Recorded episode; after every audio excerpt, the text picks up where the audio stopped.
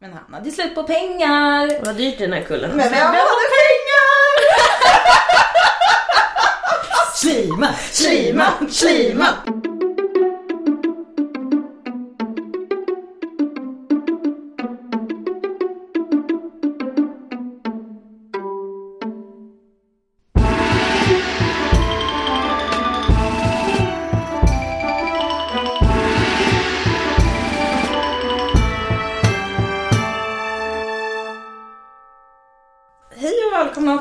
Till Poddiscastus, en podd om antiken.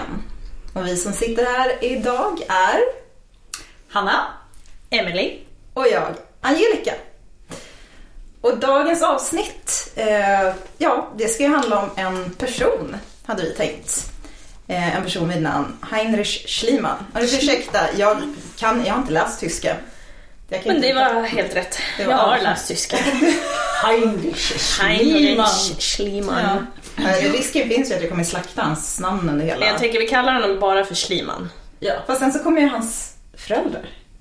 ja, men då säger de hans mamma. Ja. Ja. Eller hans Ja. mamma. Ja. Alla heter Schliemann men alltså när vi säger Schliemann. Man kan säga Schliemans pappa. Ja, Schliemans pappa. Ja. ja. Som också heter Schliemann i efternamn. Men han Ernst i förnamn. Ja. Men jag tror så mycket ska vi inte snacka om hans päron. Nej. Nej. Lite grann. det var Lite grann. Men hans mamma och hans pappa, med. Men bryr sig om vad de hette liksom.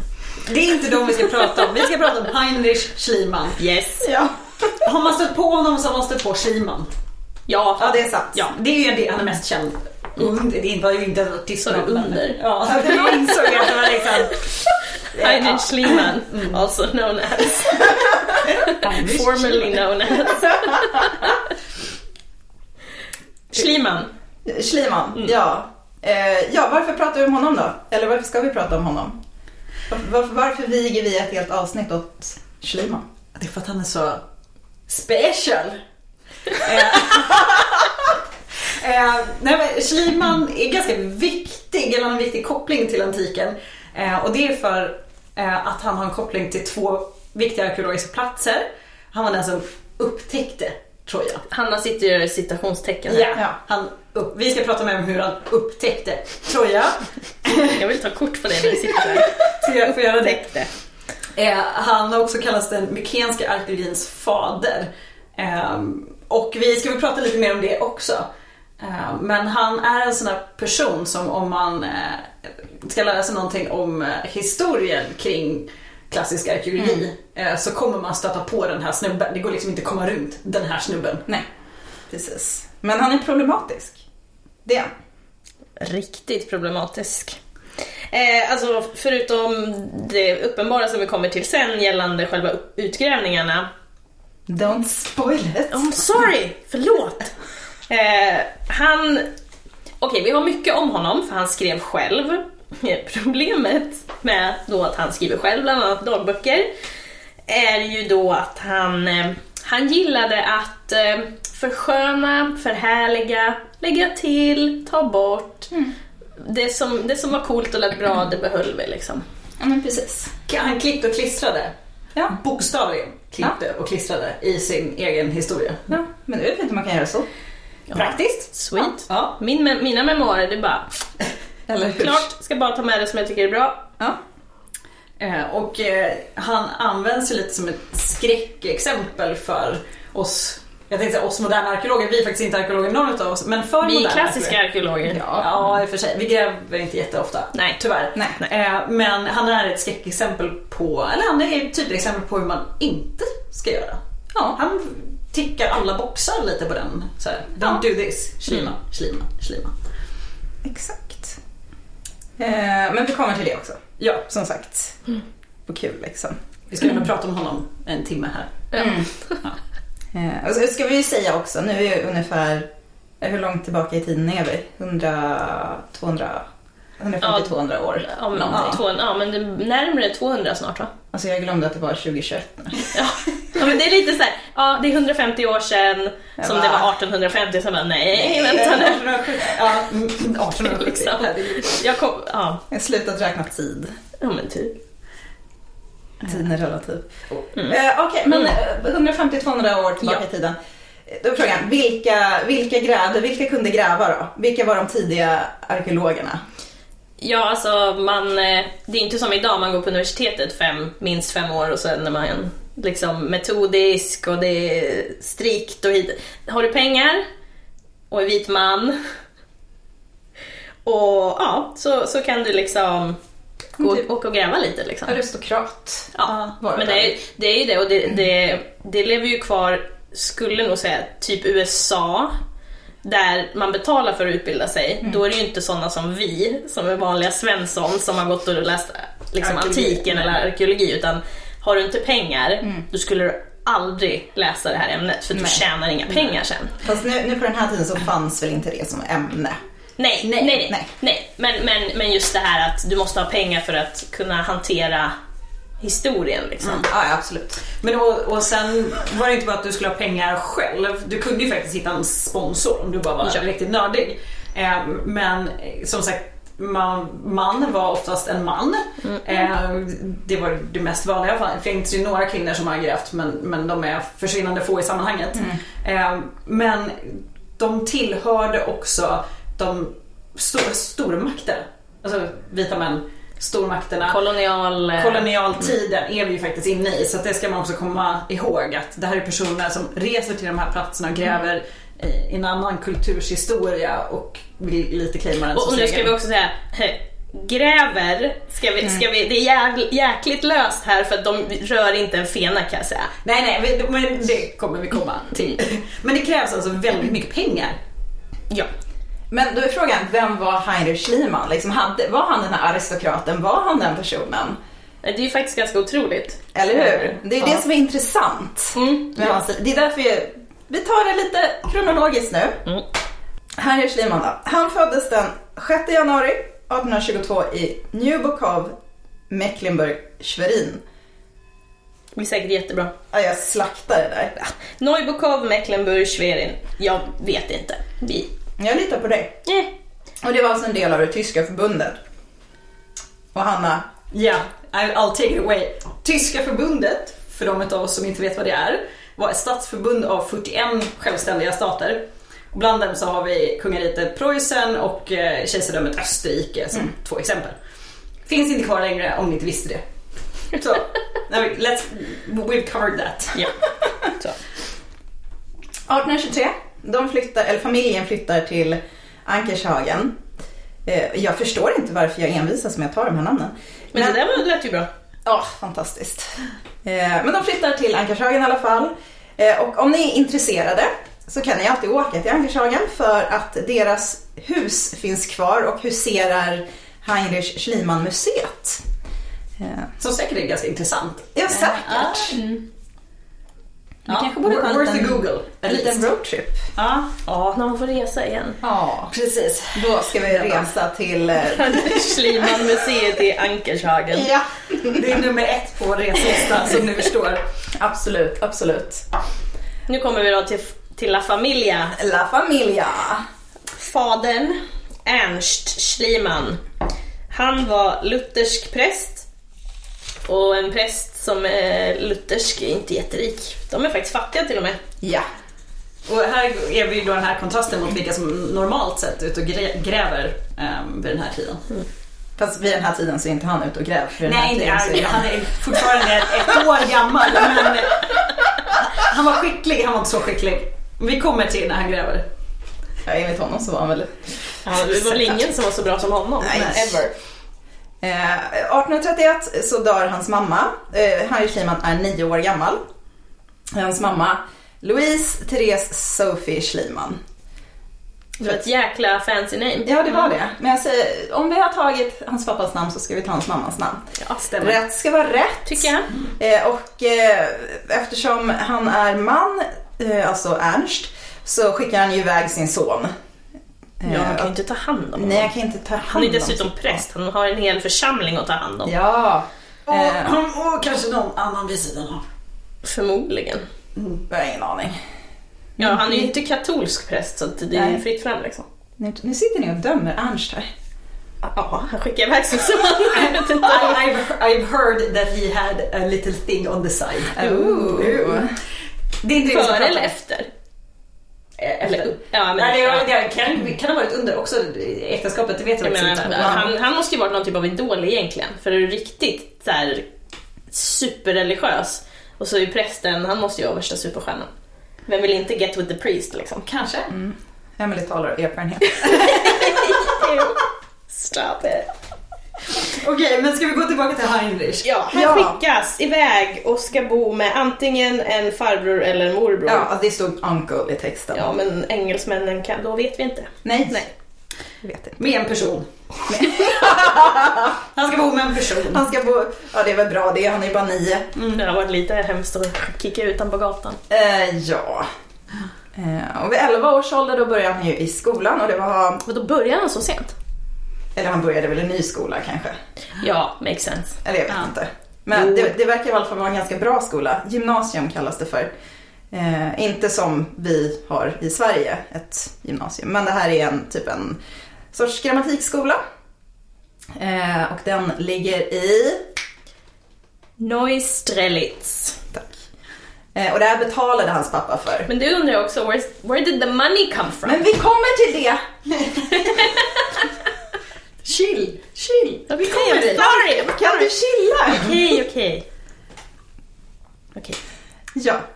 Eh, vid 11 års, eh, 11 års ålder så började han där. Mm. Jag tänkte säga att vid 14 års ålder eh, så slutade han där. Ja. För då hade han gått där eh, typ 2-3 år. Eh, så han var tvungen att sluta på gymnasium och började istället i realschule. Mm. Re, hur? Realschule. Ah, tack. Och det är en yrkesskola då. Så inte samma karaktär som den här. eh, Grammatikskola. Nu Precis. ska han slita i sitt anletes svett. Och här kommer vi till det faktum att hans pappa 1836 anklagades för att ha förskingrat pengar ifrån kyrkan och var då tvungen att lämna sitt jobb. Hade jag varit så fattig hade jag kanske också gjort det. Förskingret. Ja. Ja. Jag menar, du viger hela ditt liv åt kyrkan, vad får du tillbaka? Inte någonting. Fast å andra sidan så ska vi vara lite så här moralens väktare och predika. That is true, Mm. men du måste fortfarande äta. Ja, fast han kan, kanske inte Jag vet inte, för för att ä- Ja, Förmodligen inte. vi, vi, kanske lämnar sig, förskingrar du tillräckligt mycket för att skicka ungen på fin skola så då är den, har den nog ganska fett. Men, men det här gör ju att eh, Heinrich inte kommer kunna utbilda sig på en universitetsnivå som att det inte är som idag med fri skolgång utan det är... Jag vet inte om tyskarna har det nu. Nej, jag men vet de, de inte. hade i alla fall inte det då i det tyska förbundet. Jag tror inte, det hade kanske inte Sverige heller. Nej, det är ganska sent Ja. Nej. Men han fick i alla fall ingen universitetsutbildning. Inte just då i alla fall. Han kanske utbildade sig lite. Han, på något vänster har han ju lyckats. Ja. Alltså han är ju begåvad, han är, inte, han är verkligen inte dum. Nej, Men jag ant, alltså, han måste ju haft komplex för det här. Mm. För jag menar alla andra då som var arkeologer inom citattecken, alltså de har ju gått på universitetet. Mm. Mer eller mindre. Även om inte arkeologi fanns som ämne så läste man ju klassiska språk till Ja, exempel. de har ju Och- säkert läst om alltså, verken, alltså Homeros och liksom då pjäser och ja. Men jag menar, han kan ju fortfarande ha inhämtat väldigt mycket kunskap. Man kan ju vara bildad utan att vara utbildad. Ja, det är faktiskt två olika absolut. saker. Gud ja, Absolut. verkligen. Eh, Och vi kommer ju komma till att han faktiskt var ganska skicklig. Han var ju som sagt inte korkad på något sätt. Nej, det var han ju inte. Eh, Men han lämnar ju realskolan. Realskolan? Realskolan kan vi kalla det. Ja, vi kan, vi kan kalla det för realskolan och, och, och lämna den i samma veva som han gör det. För han lämnar den samma år. Ja, det var inte långvarigt där. Nej. Och sen så som då 14-åring så börjar han som lärling hos en grossist eh, vid namn Herr Holtz. Eh, och där stannar han i fem år. Det slutar ju då lite tragiskt där. Eh, efter de här fem åren. För han eh, lyfter en tung tunna och sen så spr- spräcker han ett blodkärl. Så att han kan inte fortsätta där. Nej. Så han måste ge sig Jag undrar vilket, vilket blodkärl. Jag kan tänka kanske en ljumske eller något. Jag vet Ja. inte. Nå- något i alla fall. Något. Något. Men det, det leder ändå till någonting ganska bra för honom. Eh, för han flyttar eh, tillbaka, eller tillbaka gör han inte, men han flyttar till Hamburg. Eh, och eh, Nu är Tar han värvning, då tänkte jag säga, men- 19 va? Ja. Ehm, och han blir skeppspojke på ett ångfartyg som Yes. heter Dorotea. Och det här ska då ta sig till Venezuela. Eh, det gör det inte. Nej. Det tar sig inte alls långt faktiskt. Eh, Alltså den är ju ute 12 dagar till sjöss i alla fall. 12 dagar ja. 12 dagar! Eh, Men det förliser efter 12 dagar eh, i en storm.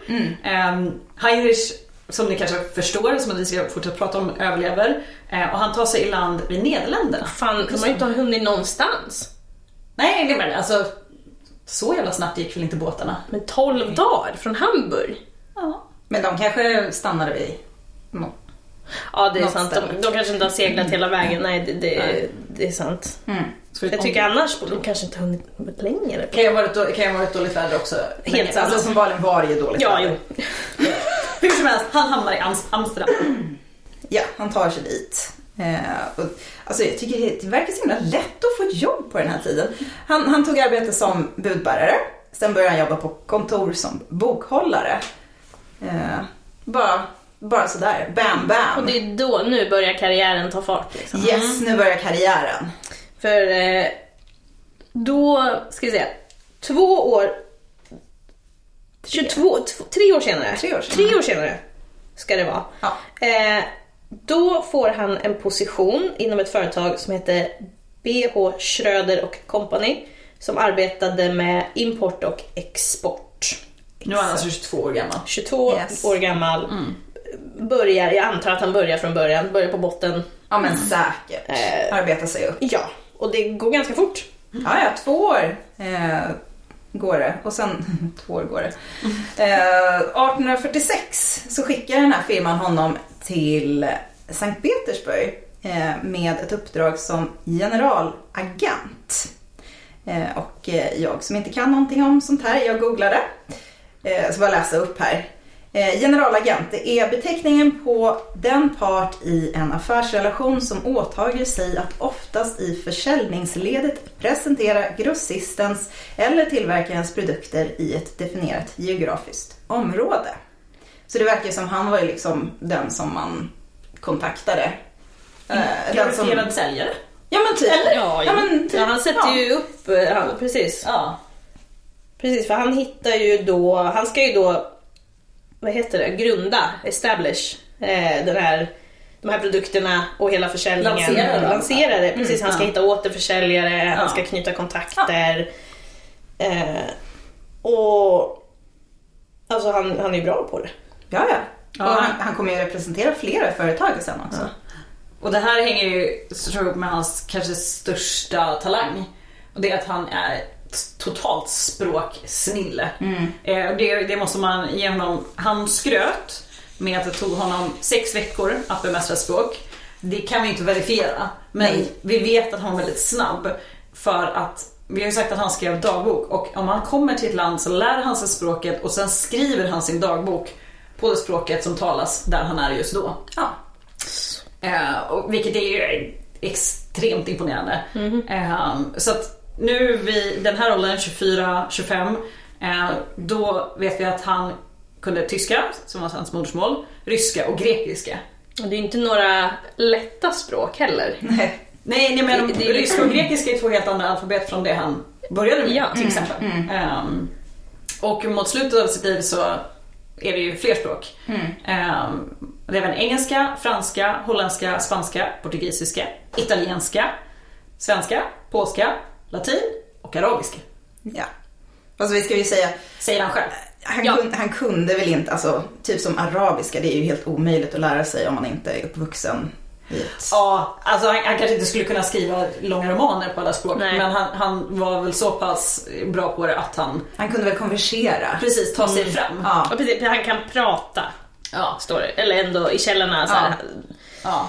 Men han skrev ju på väldigt många av de här språken också. Jo, jo. Eh, sen ska vi säga att även om han så att säga bara kunde prata alla de här språken så är det ju fortfarande bra mycket mer än de flesta av oss kan. Ja, gud ja. Jag tycker det var trist att man inte kunde hitta i källorna varför han lärde sig svenska av alla språk. But why? Nej, why not? Ja, precis. Han körde på. Han kanske, han kanske jobbade med något sen. Ja, det är, det, är, det är väl i så fall relaterat till det. Mm. Och då rör vi oss framåt i tiden några år. Yes. Eh, Vi rör oss helt till 1850. Nu är han då Va, han är född 22. 8. Ja. Va? Men, 28. Nej. Herregud. Ja. Det finns ju en anledning till att man pluggar humaniora liksom.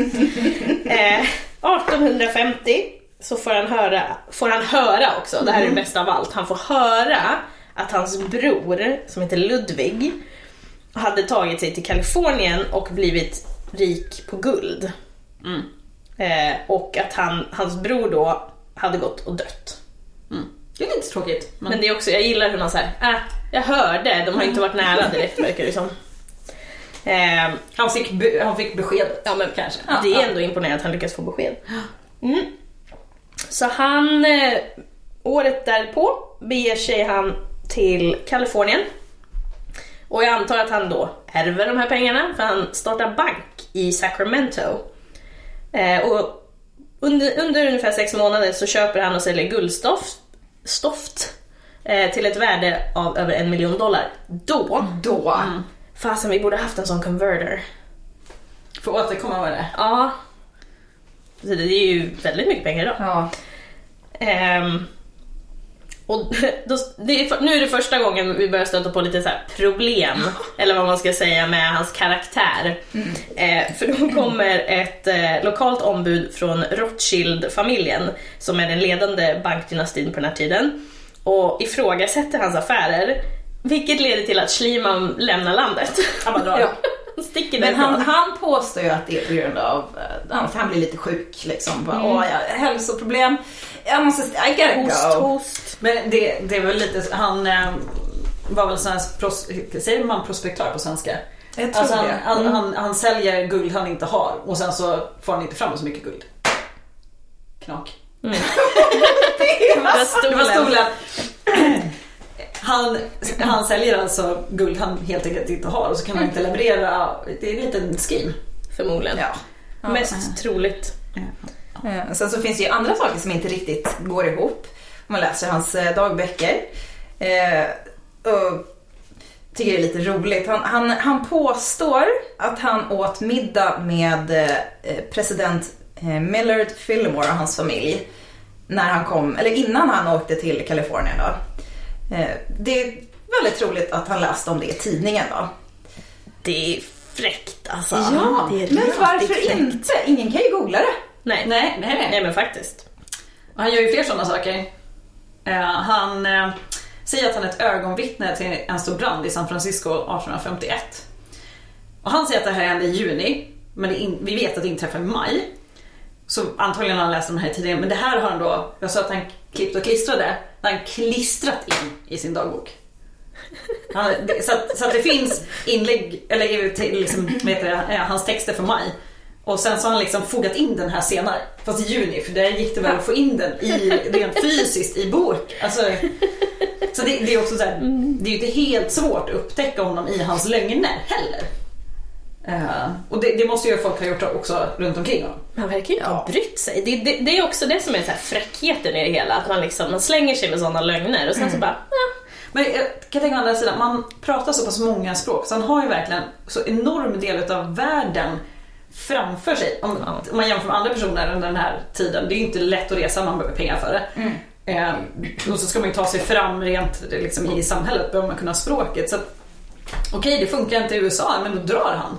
ja. Alltså, han kan ju bara, han kan ju bara han gör ju det också, men han kan ju faktiskt bara sticka och börja på nytt någon annanstans. Han återvände till Ryssland sen eh, 1852. Det var väl då de kom på honom. Ja. Han var inte långvarig där. Men Som sagt, sex månader senare så bara, Ja. Eh, och i Ryssland då så eh, kom han i kontakt med en Ekaterina Petro, Petrovna Lyskin. Alltså jag är jag bara Alltså här. ryska namn är ganska svårt. Hanna, du, du ser ut som du kan ryska. Eh, Jag kan jag verkligen inte, men eh, Katarina Petrovna eh, Lysk- Lyskin, Lyskin, vi ber om ursäkt att vi har slaktat din namn. Eh, Ja. Men vi vet att du hette någonting som Ja. liknade det vi försökte uttala. Men hon är död. Ja. Nu ja. Nu ja. ja. Mm. Då var hon inte död. Då levde hon. Det kan man verkligen hoppas. Herregud. Okej, eh, vi kanske inte alla är ett Schliemann-fan, men så illa var det inte. Nej, så illa var det inte. Eh, hon var i alla fall bror eller systerdotter till en av hans bekanta. Och eh, i oktober, den, närmare bestämt den 12 oktober 1852 så gifte de sig. Det här är då ungefär ett halvår efter att de träffades. ja, man behöver inte lära känna varandra. Så noga. Ja, inte så men på noga. den tiden var det snabba puckar. Då Ja, var det så här, vi har träffats tre gånger, vi gillade varandra, nu kör vi. Ja, men Ja. det, det var ju inte. Nej. Nej. Det var ganska problematiskt redan från början. Ja, precis. Och det, det hjälpte ju inte att han reste hela tiden heller. Eh, han var ju borta från sin fru ganska ofta och sen så eh, också borta väldigt mycket från deras eh, tre barn som de fick. Eh, Sergej, Natalia och Nadesha. Ja. Nadesha. Skulle jag säga. Eller Deshta. Ah, fan. Det var ett D där i också. I'm sorry. Det är, lite, Nej, det är lite Ingmar Bergman över det hela. Ja, han kanske inte var superbästa familjefan. Nej. Men, men det är lite som så. här, ja Ingmar Bergman, ja vilken fantastisk filmskapare hit och dit. Ja, för att hans fru tog hand om hans åtta barn eller vad det var. Han var aldrig hemma. Nej. Men det var något så, han hade ju typ åtta barn, jag tror det. Så att det, ja, det är lite samma. Han är Mm. ett sånt gen, geni. Absolut. Um, ja. Vad gör han sen då? Han är lika fräck där. Ja. Helt... Nej, Nej, nu ska jag göra något annat. Så jag tar över marknaden och handeln av indigofärg. Ja, han fick ju jäkligt mycket vinst på det. Ja, men det, det är liksom... Jag är impad. Ja, men han bryr sig inte. Jag vet, det är ju därför. För jag menar, Ja. det, måste, det är ändå en handel som har existerat. Ja. Hur man då lyckas lirka sig in och ta över den. Men alltså, så här, det man kan se om man läser mellan raderna, han måste ju vara en jävel på att snacka. Ja, Ja, ja, ja. Alltså han måste, ju, han måste ju ha varit charmig på något sätt. Han måste ju ha liksom tilltalat personer för att bara få reda på alla de här möjligheterna. Måste han ju ha pratat med folk, Ja. han måste ju ha fått folks förtroende, folk måste ju ändå ha Alltså nu, nu börjar vi komma till att han faktiskt själv har pengar så han kan investera men han måste ju fortfarande få liksom backning av folk och, och liksom släppas in och sådär. Så Ja men lyckas man bli general, vad det nu var, på- Agent. all, generalagent på två år och börjat, när man, efter att man har börjat där, Och väldigt ung. ja, ja. så ja, då har man talets gåva. ja. Han tjänar ju ännu en snabb förmögenhet. Efter, Ja. efter den här indigo-handeln, om man ska säga så, så tog han över marknaden för salpeter, svavel och bly. Och det viktiga här är att det här var under Krimkriget 1854 till 1856. Och salpeter, svavel och bly är ju beståndsdelar till ammunition. Så det här sålde han ju tillbaka till den ryska regeringen. Återigen, fräckt. Jäkligt fräckt. Och bara två år efter Krimkriget, då är alltså Schliemann 36 år gammal. Och han är alltså rik nog gå i pension. Det är helt sjukt. I wish! Alltså, ja. Ehm. gud, det är tvåare än jag. Jag är inte Nej, den här journalistutbildningen. eh, Nej, jag, jag får nog vänta till 40 i alla fall. Åh gud. Men, men nu har han ju helt plötsligt hamnat i den här positionen som vad ska man säga, de andra aristokraterna kanske redan var i. Han, men han är fortfarande ung. Så han är fortfarande, han hade den här yrkesskadan om man ska säga, när han spräckte eh, blodkärl där. Men han är liksom ung, antagligen ganska fräsch rent fysiskt, har massa pengar, kan massa språk, har en fru som tar hand om barnen. Ja. Och han har en hobby. Ja. Och det är det som är... Åh, det, det är därför vi är intresserade av Schliemann. Eh, han är ju väldigt intresserad av, av eh, eh, Troja. Helt enkelt. Alltså han, han vill hitta Troja. Eh, så nu kan han ju dedikera sig till det. Ska vi bara lite snabbt berätta vad är Troja? Ja. Det finns eh, ett litet verk som heter Iliaden som tillskrivs en författare som heter Homeros.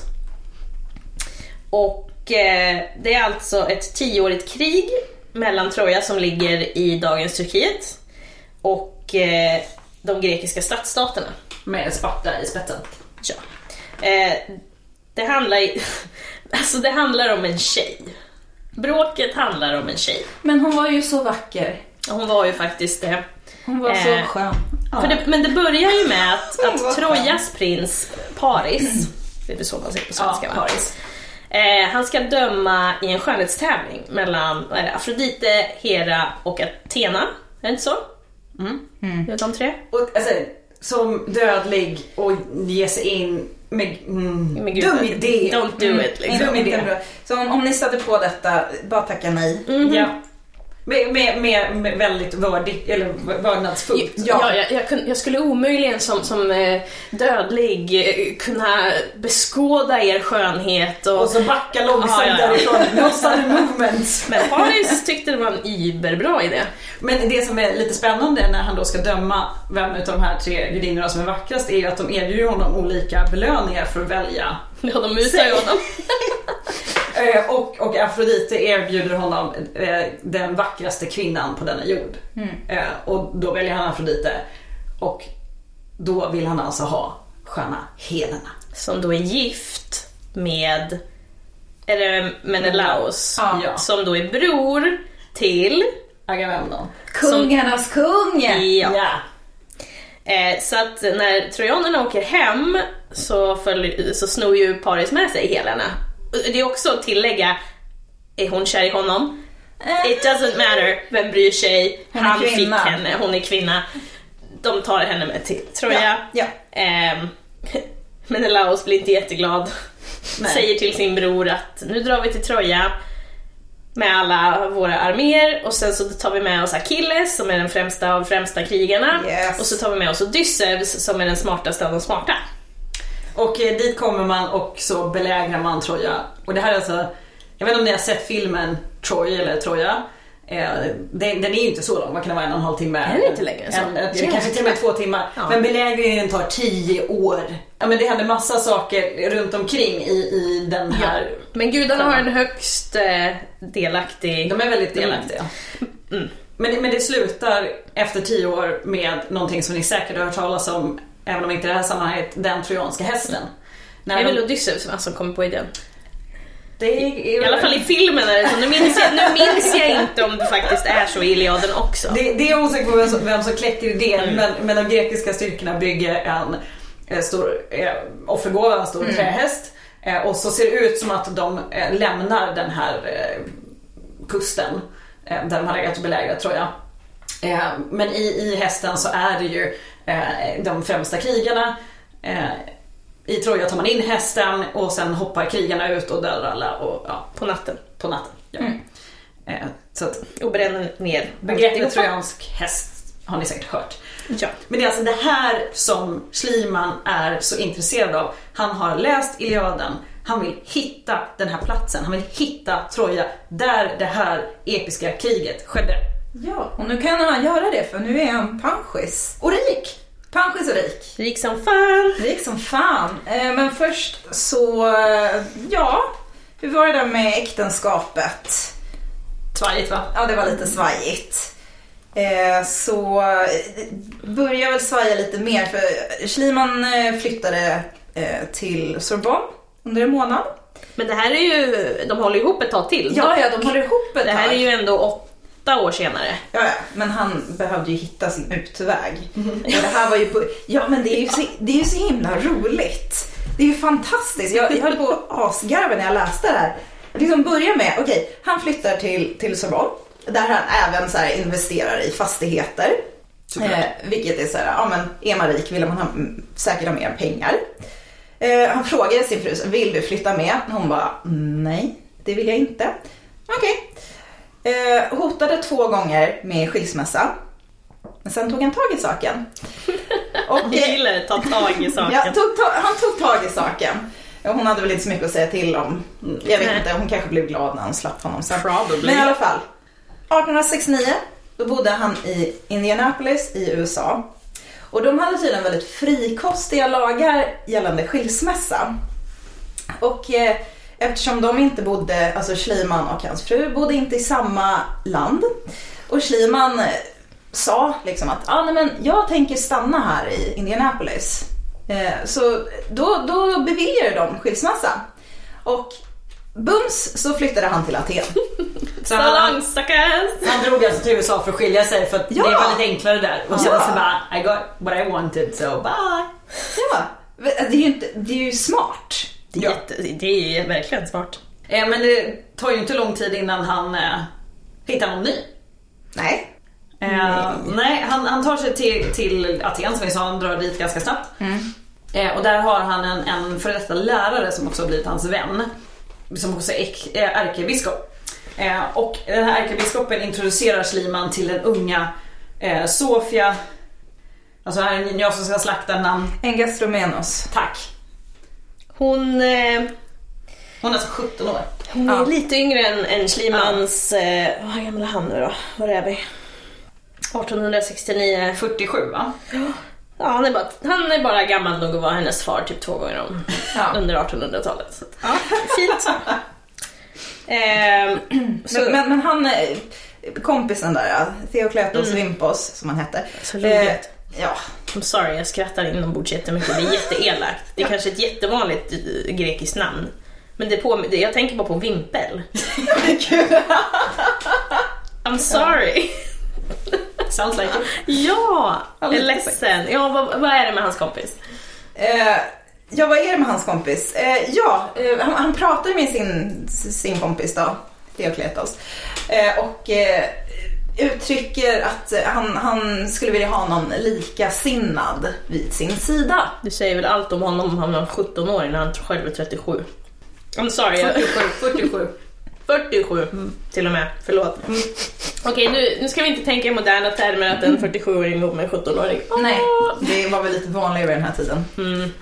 Det händer väl Han fortfarande. vill ha en likasinnad vid sin sida. Ja, han vill ha en likasinnad vid sin sida. Alltså någon som också är intresserad av arkeologi och grekisk historia. Och, eh, ja. Han hade väl inte fått det hos sin förra fru förmodligen. Eh, men i alla fall, två månader senare, eh, fest, de gifter sig.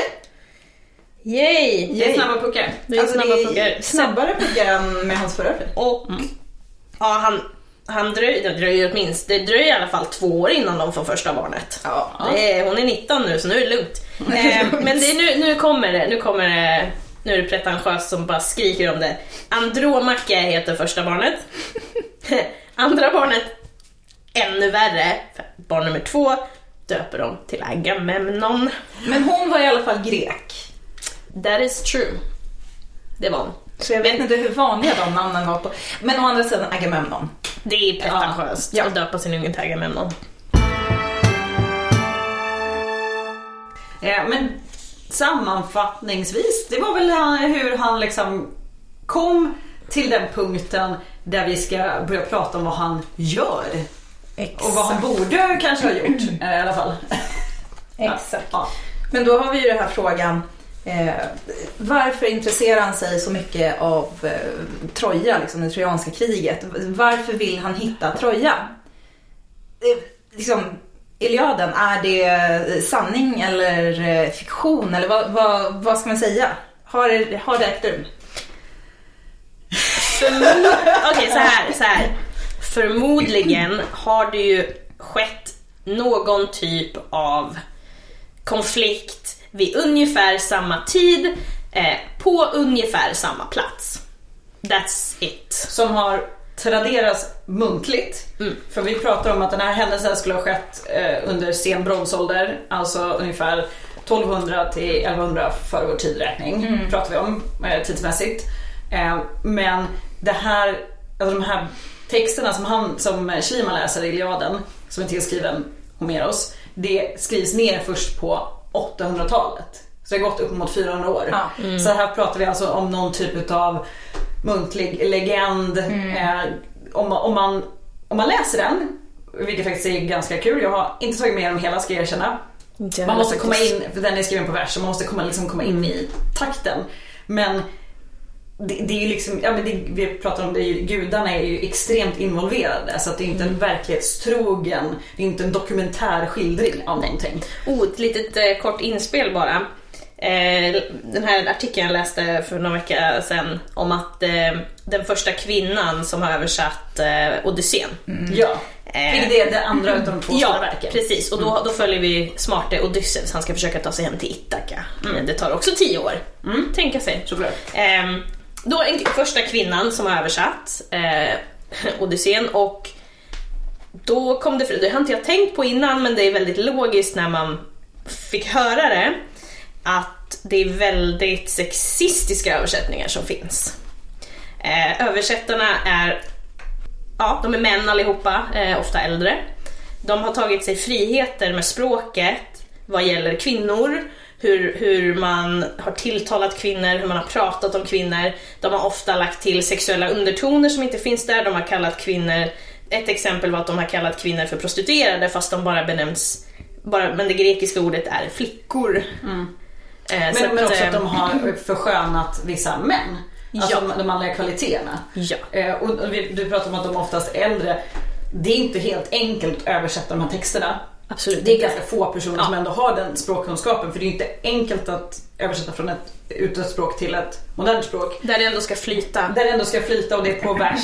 Eh, så att väldigt många av de här översättningarna är ju från, alltså pratar inte om att de var, att gubbarna nödvändigtvis var gamla när de gjorde översättningar men de, det, texterna är också äldre. Så vi har också 1800-talets eh, ideal, eh, deras tankesätt, deras kvinnosyn, deras syn på män, deras syn på eh, kulturer också. Eh, inbakad i det här. Så att den, den, eh, den här nya översättningen, nu kommer inte ihåg vad hon heter. Jag minns inte det. Det får vi, vi får eh, bra googla fram det. Eh, Den- dock, den väldigt, dock ska det ju tilläggas att eh, hennes översättning då har fått kritik för att vara partisk. Suck. Vilket är superironiskt. Ja. Eh, och det är, jag är supertaggad på att läsa den här. Ja, Emily. Wilson. Just det. Men bara för att hon är samma namn som du. Ja! Eh, nej men det, det, jag har också läst eh, om den här översättningen eh, och det är väldigt, väldigt spännande för att det är klart att eh, när man sitter med de här grekiska orden det är ju svårt att veta vad, alltså man måste göra ett val. Vad ska jag översätta det här till på, på mitt språk? Men det blir väldigt tydligt när man då kan jämföra hennes tolkning av den här texten med väldigt många tidigare. Och det klart det finns nyare översättningar som är eh, bättre än de som gjordes tidigt 1800-tal. Såklart. Om, man tänker kvinnoperspektiv och sådär. Eh, men ja. Men så problem, alltså det största problemet, eller det jag stör mig mest på, det är att hon har stött på kritik då för att det... För att hon ska vara partisk, Ja, men ingen annan kvinna, men, men vi ifrågasätter ingen av de andra översättningarna gjorda av män. Men ja, så den vill jag faktiskt läsa. Eh, men de här två ehm, böckerna kanske man inte ska kalla dem för, men Verken. verken, Ja, verken. Eh, har ju faktiskt spelat, spelade ju stor roll eh, under den här tiden, Schlimans tid, men också senare. Den har eh, format bilden av Odysseus som var väldigt smart som den här eh, hjälten som man beskriver som ska ta sig hem. Alltså man, man har använt de här texterna för eh, att definiera manlighet, för att definiera ehm, Och hans fru beskrivs ju som väldigt... Eh, hon bara sitter och väntar på honom. Ja, och hon, hon, hon, är, hon beskrivs väl också som den, så här, den ultimata kvinnan egentligen. Hon, är, hon är timid, hon är lugn, hon Trogen. Hon, trogen och han ligger ju runt med allt och alla liksom. Så att det, Så, så att de- här, de här verken har ju varit med och skapat en stor del av liksom, det västerländska tankesättet kring oss själva och hur vi ska vara. ehm, även kulturellt. Jag bara, var vi? det, var, det var en lång ehm, eh, utläggning men den var ändå nödvändig. Ja, definitivt. Men Schliemann är alltså övertygad om att Iliaden refererar till en faktisk händelse som är enskild. För det skulle ju faktiskt kunna vara så att man i den här muntliga traditionen har bakat flera konflikter. Ja. Men han är helt övertygad om att det var ett trojanskt krig, det var på en specifik plats och den går att hitta. Ja, och det gjorde han. Ja, Eller? Eller? Eller? Bam, bam, bam. Ja, gud. Ja, ehm, vad ska vi säga det här? Eh, som ni har sagt, liksom, att det var väldigt många som eh, var, in, var inspirerade eller var ja, Påverkade? påverkade just av de här antika verken. Eh, och lite roligt, än en gång, Schliemann påstår detta. eh, han, han bestämde sig för att söka Troja när han var sju år gammal. Sure Bestämd did. sjuåring. Ja! Och det är så himla roligt. Han, han fick en bok, en bok av sin pappa, julen 1829. Mhm. Och i den så fanns en illustration eh, av eh, Aeneas när han flydde från Troja. Eh, och Aeneas han är liksom huvudkaraktär i eh, Aeneiden. Aeneiden, ja. Ja, Ja, så- alltså, han är den, alla romars eh, ursprungsfader. Ja. I slutändan. Mm, som eh, Augustus för övrigt la en beställning på. Av Vergilius. Ja, att Ja. du vi måste ha en eh, origin story. Fix it. Så. Ja. ja, men i alla fall så han såg den här illustrationen och eh, det var även en bild på, eh, på arkitekturen. Och eh, då ska han ha sagt, och jag citerar först på engelska då, inte på tyska. Eh, han ska ha sagt Father, if such walls once existed, they cannot possibly have been completely destroyed. Vast ruins of them must still remain, but they are hidden away beneath the dust of ages. Han är så sju år gammal. Sju år gammal! Han, kan ha varit väldigt lillgammal, absolut. Jag Och älskar dock att han, här, jag kommer ihåg exakt hur jag sa det här när jag var sju år, nu är jag 40. Ja. Eh, Men som ni kanske har förstått så är han ju inte alltid att lita på. Nej. Så det här är väl, kan man väl nog anta är lite utav en efterhandskonstruktion. Han kan ju absolut ha varit intresserad sen han var liten. Alltså, jag, han, han fick säkert den här boken. ja, och Ja, jag ja. var superintresserad av Mumia vid- när jag var sju år, det är fortfarande så men Ja. absolut. Men han kanske inte bestämde sig då. Han kanske tyckte att det hade varit kul att se Troja. Och sen fick han möjlighet att göra det sen. Ja, så kan vi säga då. Ja. Ja. Eh, ja. Men ja, man kan inte lita på honom. Nej. Det går ju inte. Varken när det kommer till affärer, när det kommer till hans liv. Eller fyndet av Troja! Nej, precis! Eh, men han, han är ju nu i Aten, han har gift sig, barn och allt det här. Han måste vidare till Turkiet. För det är där, där det sker.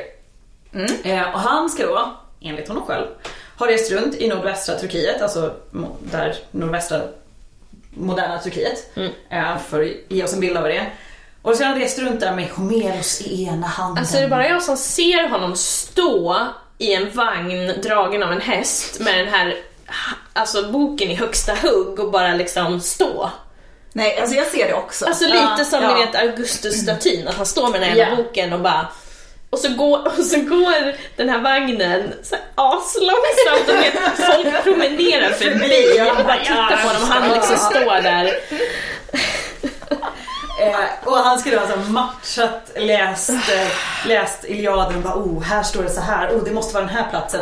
Det är skitsvårt. Alltså, Alltså det, det, det fanns ju många platser som folk hade sagt, ja men här är Troja, här är Troja, här är Ja. Troja. Men han bara, nej, mm, nej, mm, nej. nej. Nej. Nu, och det är så här, om man nu eh, läser I- Iliaden, det är inte så att det är så här eh, och sen gick vi till höger och sen gick vi 200 meter dit och Det är där inte hittar man- Tolkien liksom. Nej. Nej, och, och det, är inte, liksom, det är inte beskrivet på det sättet. Så att för att ha en, ett hum om var det här eventuellt skulle ha inträffat så får man ju ta till andra kunskaper också. Man Mm. måste ju liksom veta lite om kulturen, man måste ju titta på platserna, vad skulle vara strategiskt, Precis. vattennivåer det- och, och så vidare och så vidare. Men Ja. han får lite framstå som han gick där och så öppnade han boken och bara ah, den här beskrivningen, åh den här platsen jag ser är densamma. Frodo? Eh, ja, men, men också det här att eh, nej, han gick inte omkring och, och hittade Troja. Men, eh, Vadå, ska han snubbla på en sten liksom? Ja men precis. Det, Det, ja. det, liksom, det var inte så det hände. Eh, utan här in, kommer en eh, viktig nyckelperson skulle vi kunna säga. Absolut. In i det hela. Han kanske Eh, fått lite för lite cred egentligen. Alltså Well. absolut. Det, absolut. det, det är också här man på riktigt fattar att Schliemann är ett svin. ja. Fast vi kommer till det. Eller Schliemann är Schliemann närmast. Ja, det är sant. Det var ett väldigt trevligt sätt att beskriva det på måste jag säga. Jag, jag försökte vara lite diplomatisk. Ja. Det Nej, var väldigt diplomatiskt. han, han, eh, den här nyckelpersonen heter Frank Calvert. Han är britt och han eh, jobbade på konsulatet i eh, östra medelhavsområdet och var amatörarkeolog. Mm. Och han var ju också på jakt efter Troja. Mm. Det var det som var grejen. Och, men han trodde ju sig ha funnit den här platsen då. Och det var ju en plats som både under grekisk och romersk tid hade kallats för eh, Nya Troja. Fast har- inte på svenska. Nej. Han har gjort lite efterforskningar. Han har gjort lite. Ja, men han, han, han har ju förmodligen gått på universitetet då eftersom han jobbar på konsulatet. Ja. Ja. Men han, han har ju då köpt den här marken. Och här ska, här ska vi då tillägga att om du ska gräva någonstans så måste du ha tillstånd. Eh, och oftast så köpte du loss marken, det kan man ju behöva göra även idag. Eh, om, om det är någon markägare som man kan behöva köpa loss den. Ja. Eh, och det här kommer in det här med att man, du måste ha pengar. Du ska finansiera själva arbetet men eh, arbetskraft var ganska billigt. Men du ska ju köpa marken. Eh, och eh, de flesta arkeologer vet ju att du kan sätta ner spaden ganska många gånger innan du får upp någonting du vill ha. Eh, så att du kan ju behöva köpa ganska mycket mark för att få fram någonting. Nu hade han ju en väldigt bra gissning som visade sig vara bra. Ja, Ja, det, precis. han har nog försökt i många år han också. Ja. Ja, ja. Skulle jag tro. Han hade, men det är så kul också, han köpte mark. Han, han köpte en kulle. Bland annat. Han, har inte, han har nog inte bara köpt kullen då, då men det ingick en kulle eh, som kallades för, nu ska vi slakta ännu ett namn, Hisralik. Det är så jag uttalar det. Ja. Thank you. Och jag är, kan inte turkiska så jag kanske Nej, uttalar det fel. det är alltså ett turk, det moderna turkiska ordet för fästning eller om vi ska köra det på engelska, place of fortresses. Alltså, Google Translate. Google Translate. Google alltså- Translate är fästning, eh, Place of Fortresses står i texterna. Ja. Ja. Ehm, och, och varför en kulle eller en höjd eller en hög? Jo, om du bor någonstans och så skiter du och du slänger saker och du bygger saker. Då, det, det samlas massa grejer där. Ja. Och sen så flyttar några till in och så fortsätter ni med att bo där. Ja. Så det höjs. Man kan bara jämföra med Stockholms stadsmurar som man, en liten del har grävt fram som är ganska mycket under vår nuvarande marknivå. Så att hittar du en boplats som har varit aktiv under väldigt lång tid så har den ju liksom stigit uppåt. Men det är ju, om ni någon gång har varit i Rom och kollat på Forum Romanum till exempel, så måste man ju titta ner. Precis. Eh, ja, Calvert hade ju inlett sina utgrävningar här. Men han hade slut på pengar. Det var dyrt den här kullen. Men vem hade pengar? Slima, Sliman, sliman, sliman. Ja. Så han är ju godhjärtad som han var. Men gud vad fint. Ja, så han var så fin. Han bara, jag har pengar. You know Calvert, I have some money. I make some money. You want Dude, money? dude, I have cash. Loads and loads of cash. Calvert visste inte vad han sa ja till kan jag säga. Eh, Nej. nej. Nej. 1870 börjar Schliemann I gräva. april! Tänk det var fint väder, soligt, skönt. Och till nu, alltså april är ju bästa Ja, månaden. eller hur? Här eller där? Inte här, där. Alltså april är ganska mysigt här också. Jo, jo men, men menar. där, april är ju, det är ju som svensk sommar. Ja, men jag tänker att det är kanske lite för... Ja, det beror på hur man... Nej, man april är. borde vara lagom. Ja. I april börjar han. Juni däremot, Ja, nej, men det, det, ja. Ja, precis. Det blir lite jobbigt där i mitten. Men han börjar och han gräver. Och vad har han inte skaffat? Han har ingen grävtillstånd. Aj! Nej! Aj, aj, aj. Ajabaja säger vi till honom. Det här skedde ju ganska ofta under den här tiden. Ja, Oops, gräv lite här, oops, gräv lite där, oops, gräv lite Åh, ett hål, titta! Jättestor grop blev det Nej, men- Men Och jag alltså- hittade massa fina grejer, de tar jag hem. nej. Men det, det, det hände ju inte varken 70 eller 71. Nej, han hittade inte så mycket då. Nej, nej han grävde utan till, tillstånd, vilket han sen borde ha fått vid något tillfälle. Förmodligen har han ju lyckats, han var ju bra på att snacka så att det var väl Ja, inte så svårt för honom. Eh, Men 70-71, han hittade inte så mycket. Vad gör man då? Försöker igen! Försöker igen! Året därpå! Året därpå, satan vad han försökte. satsade han som fasen alltså. Ja. Och det är nu Ja, vi det- kommer till varför man ryser Åh, och typ så här twitchar Alltså när det man... gör ont. Ja, det gör verkligen ont i Det hjärtat. ont. Men han, 1872 då, för att han ska komma vidare, han ska hitta de här, allting han har tänkt att han ska hitta. Ja. Som vi, du nämnde lite i början här Emily, han, gräv, han grävde kanske lite själv, men det var inte så att han, det var bara han som gjorde det här. Utan han har ju ett stort team utav lokal arbetskraft. Han sitter ju i en stol och tittar på. Och säkert ett gäng eh, som vi kallar foremen, alltså Alltså arbetsledare. lokala... Ja. Eh, som flera av dem var säkert lika mycket arkeologer som han var. Mm. Men de här brukar ju sällan vara namngivna och tyvärr har vi inte heller namn på dem. Eh, Nej, det men här kommer ju vara, flera av de här tidiga utgrävningarna som vi kommer att prata om i andra avsnitt är ju, de här personerna har man, och med man menar Schliemann och flera andra Mm. eh, vita som har skrivit om det. Som har suddat ut. Ja, ja, ja. Ehm, som är ganska tråkigt. Men han har ju ett stort team. Och vad kan man göra med ett stort team? ja man kan. Man kan gräva. Och Man kan gräva väldigt mycket. Och det gör han, för han... Han gräver alltså... ah, han gräver ett stort dike rakt genom hela, det här, den, hela den här sajten. Och eh, kommer och bara... Så, han gräver rakt igenom alltihopa. Sen, sen gräver vi rakt ner och vi gräver inte som idag, idag gräver man, man gräver, eh, man mäter ut, man gräver i lager, alltså lite i taget, man är väldigt systematiskt noggrann. Han gräver ett jäkla dike, han gräver ner, han gräver 14 meter ner. Rakt ner. Alltså, Rakt ner. Jag ska bara säga, jag har varit där. Det är helt sjukt att se. Alltså man förstår inte vad man tittar på. Det är, det är en grop. Ja. Nej. Det är en sandgrop. Ja. Och ska man säga idag, om man skulle gräva, eh, man börjar med så här deturfing, alltså ta bort översta lagret av gräs eller vad det är för yta, eh, beroende på var man är i världen. Tar man sig ner, vi säger att man, säg en meter ner så upptäcker vi en, någon typ av byggnad. Då är det inte nödvändigtvis så att man fortsätter gräva där, Nej. eller man gräver var som helst. Man kanske gräver ännu mindre hål mitt i när man har dokumenterat allting för man vill inte förstöra det som är runt omkring. Så att det här idag att ett väldigt stort hål rakt ner. Alltså han, han grävde ju bort alla historiska lager. Ja. Det, det är som att tänka er om man så här. Alltså jag, jag tänker det som att man har massa grejer på ett bord. Man sticker in sina armar och sen bara med det på golvet. Ja. Ja, eller ta en stor gräddtårta med alla fina jordgubbar, här midsommartårta. Man har jordgubbarna, man har sylten och allt så här. Och han ska ner till, till den här lilla fina eh, pappen som man har under som är en liten sån spetskant på. Så han tar tårtan och så slänger den i väggen och så kvar pappen. Det är lite så man har gjort på Akropolis ändå.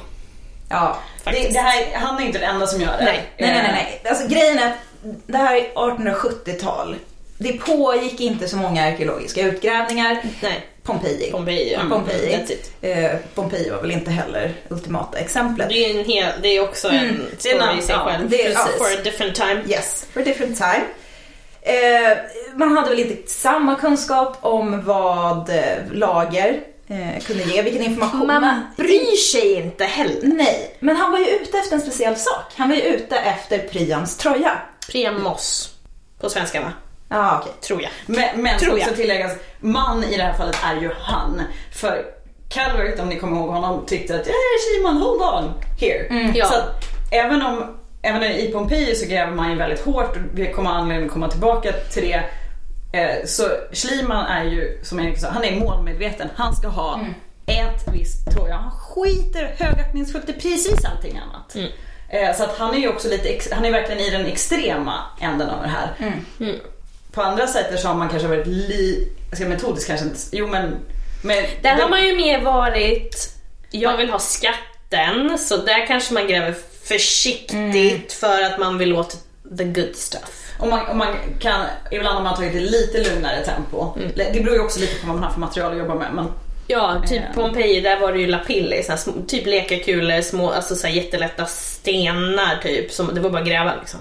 ja, Um, Herculaneum däremot var sten och fick hackas igenom skiten. ja. Så att, så det, det är ganska olika. hur, det var sand här sa du typ? Ja, jag har för mig det. Ja. Alltså, Så det är nog relativt lätt, det är torrt va? Så att det är Ja, nog relativt torrt. lätt grävt jämfört med Ja. typ Storbritannien där allt är blött hela tiden. Eller, eller Sverige där Ja, allt är ja, blött ja. hela tiden. Det är liksom bara lera och vatten. Men, men det som är så extremt problematiskt med det här, det är ju, vi pratar om att han gräver bort alla lager. Han gräver alltså bort all information om allting som Mm. har varit på den här höjden. Så vi har alltså den senaste bosättningen högst upp Ja. och så ju äldre ju längre ner kommer. Och han tänkte att han skulle längst ner för det var där det göttiga fanns. Precis, eller nästan längst ner. Nästan längst ner. Det var grejen. De hittade ju nio städer. Nio stycken Troja. Så att säga. Det, Eh, Troja 1 det till är 9. inte dåligt det heller. Han stoppade grävningen vid eh, den så kallade den brända staden. Och det var Troja 2. Mm.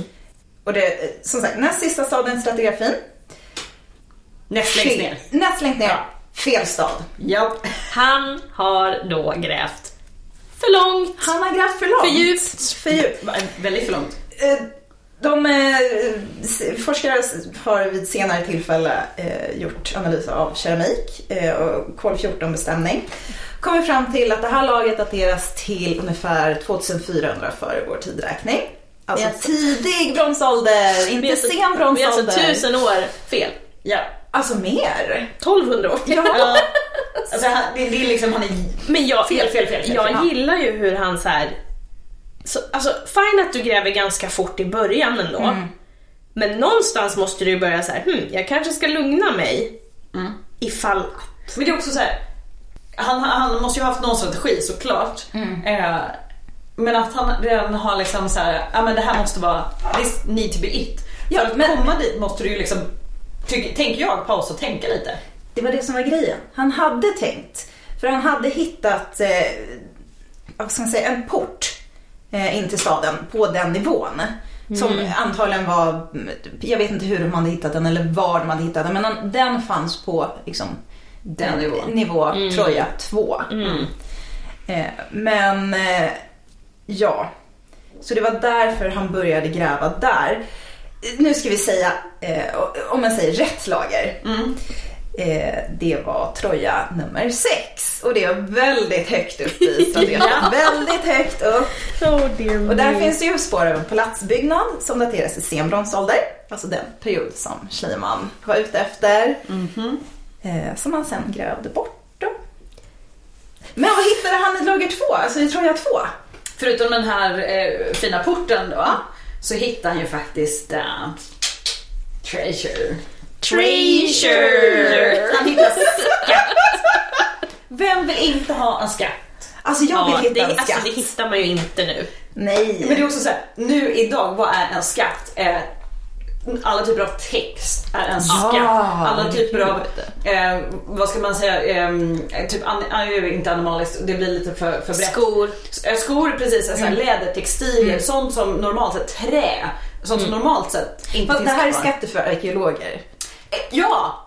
Det här, Men- han, vi This is pratar what he wants pratar- to be. Om, om vi pratar, men vi pratar- piratskatter så är det här det ultimata piratskatten. Ja, precis. Den här skatten ni tänkte er när ni lekte skattjakt när ni var barn. Ja. Det är ju en sån han hittar. Ja. Alltså det är guld och glitter och glimmer och Ja, ja, ja. fint. Det, den är ju fantastisk. Alltså för oss så är det intressant av det faktum att eh, smyckena då som hittades i den här skatten, eh, de tyder ju på handel. För det finns likartade smycken eh, på, de har återfunnits på de Egeiska öarna i Grekland och i Ur i nuvarande Irak.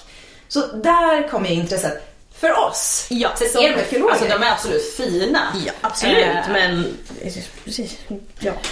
Det, Men- det, eh, Det finns väldigt mycket annat som är intressant än just guld och glitter. Alltså Ja. nu, nu är det ju, och det, och det är delvis därför vi har den här podden, alltså vi går ju igång på vardagen. Ja. Vi går ju igång på liksom, alltså hur levde vanliga människor, vad gjorde de, hur åt de, hur drack de, hur levde de? Och det Alltså, här är ju ett skifte som har skett för att i början så grävde man efter skatter, vackra statyer, häftiga byggnader och, och nu har man insett att jo jo, all fine, men det fanns ju så mycket mer och, Mm. och det där mer kan vi inte, kan vi inte, vad var det liksom? Ja. Ehm, men eh, han hittade en skatt. Han det var han ju nöjd med. Ja, ja. Men det, det mest fantastiska är ju så här, beskrivningen på just vad som hände när skatten hittades. Take it away. Ja, alltså det är så fantastiskt för han beskriver och än en gång, det är han som beskriver det.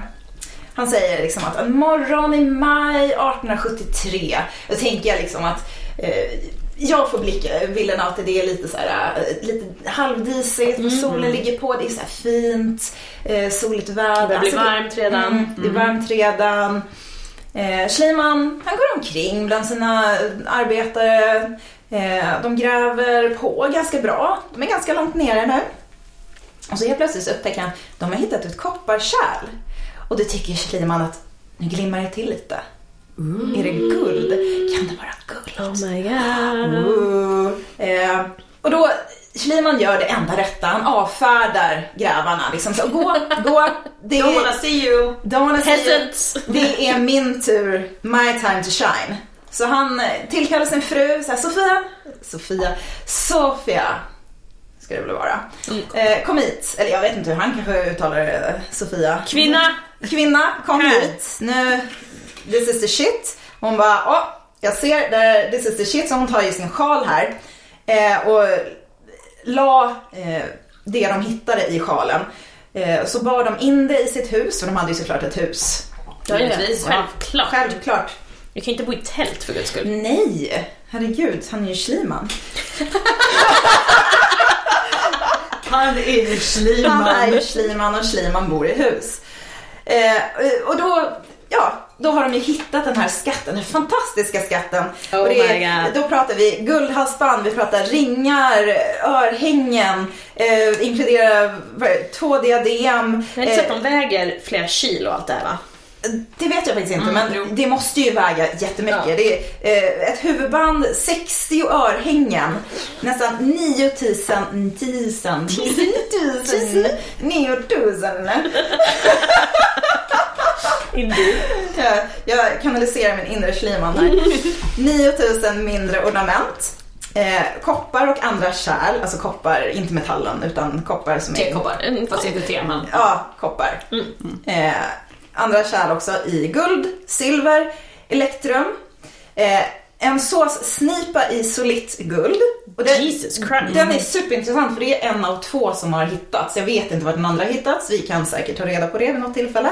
Och ett guldkärl i form av ett granatäpple. Men! Ännu mer. De har hittat... eh, Jag tänkte du skulle säga något mer om granatäpple, jag bara go on. Nej, för jag vet inget mer om den.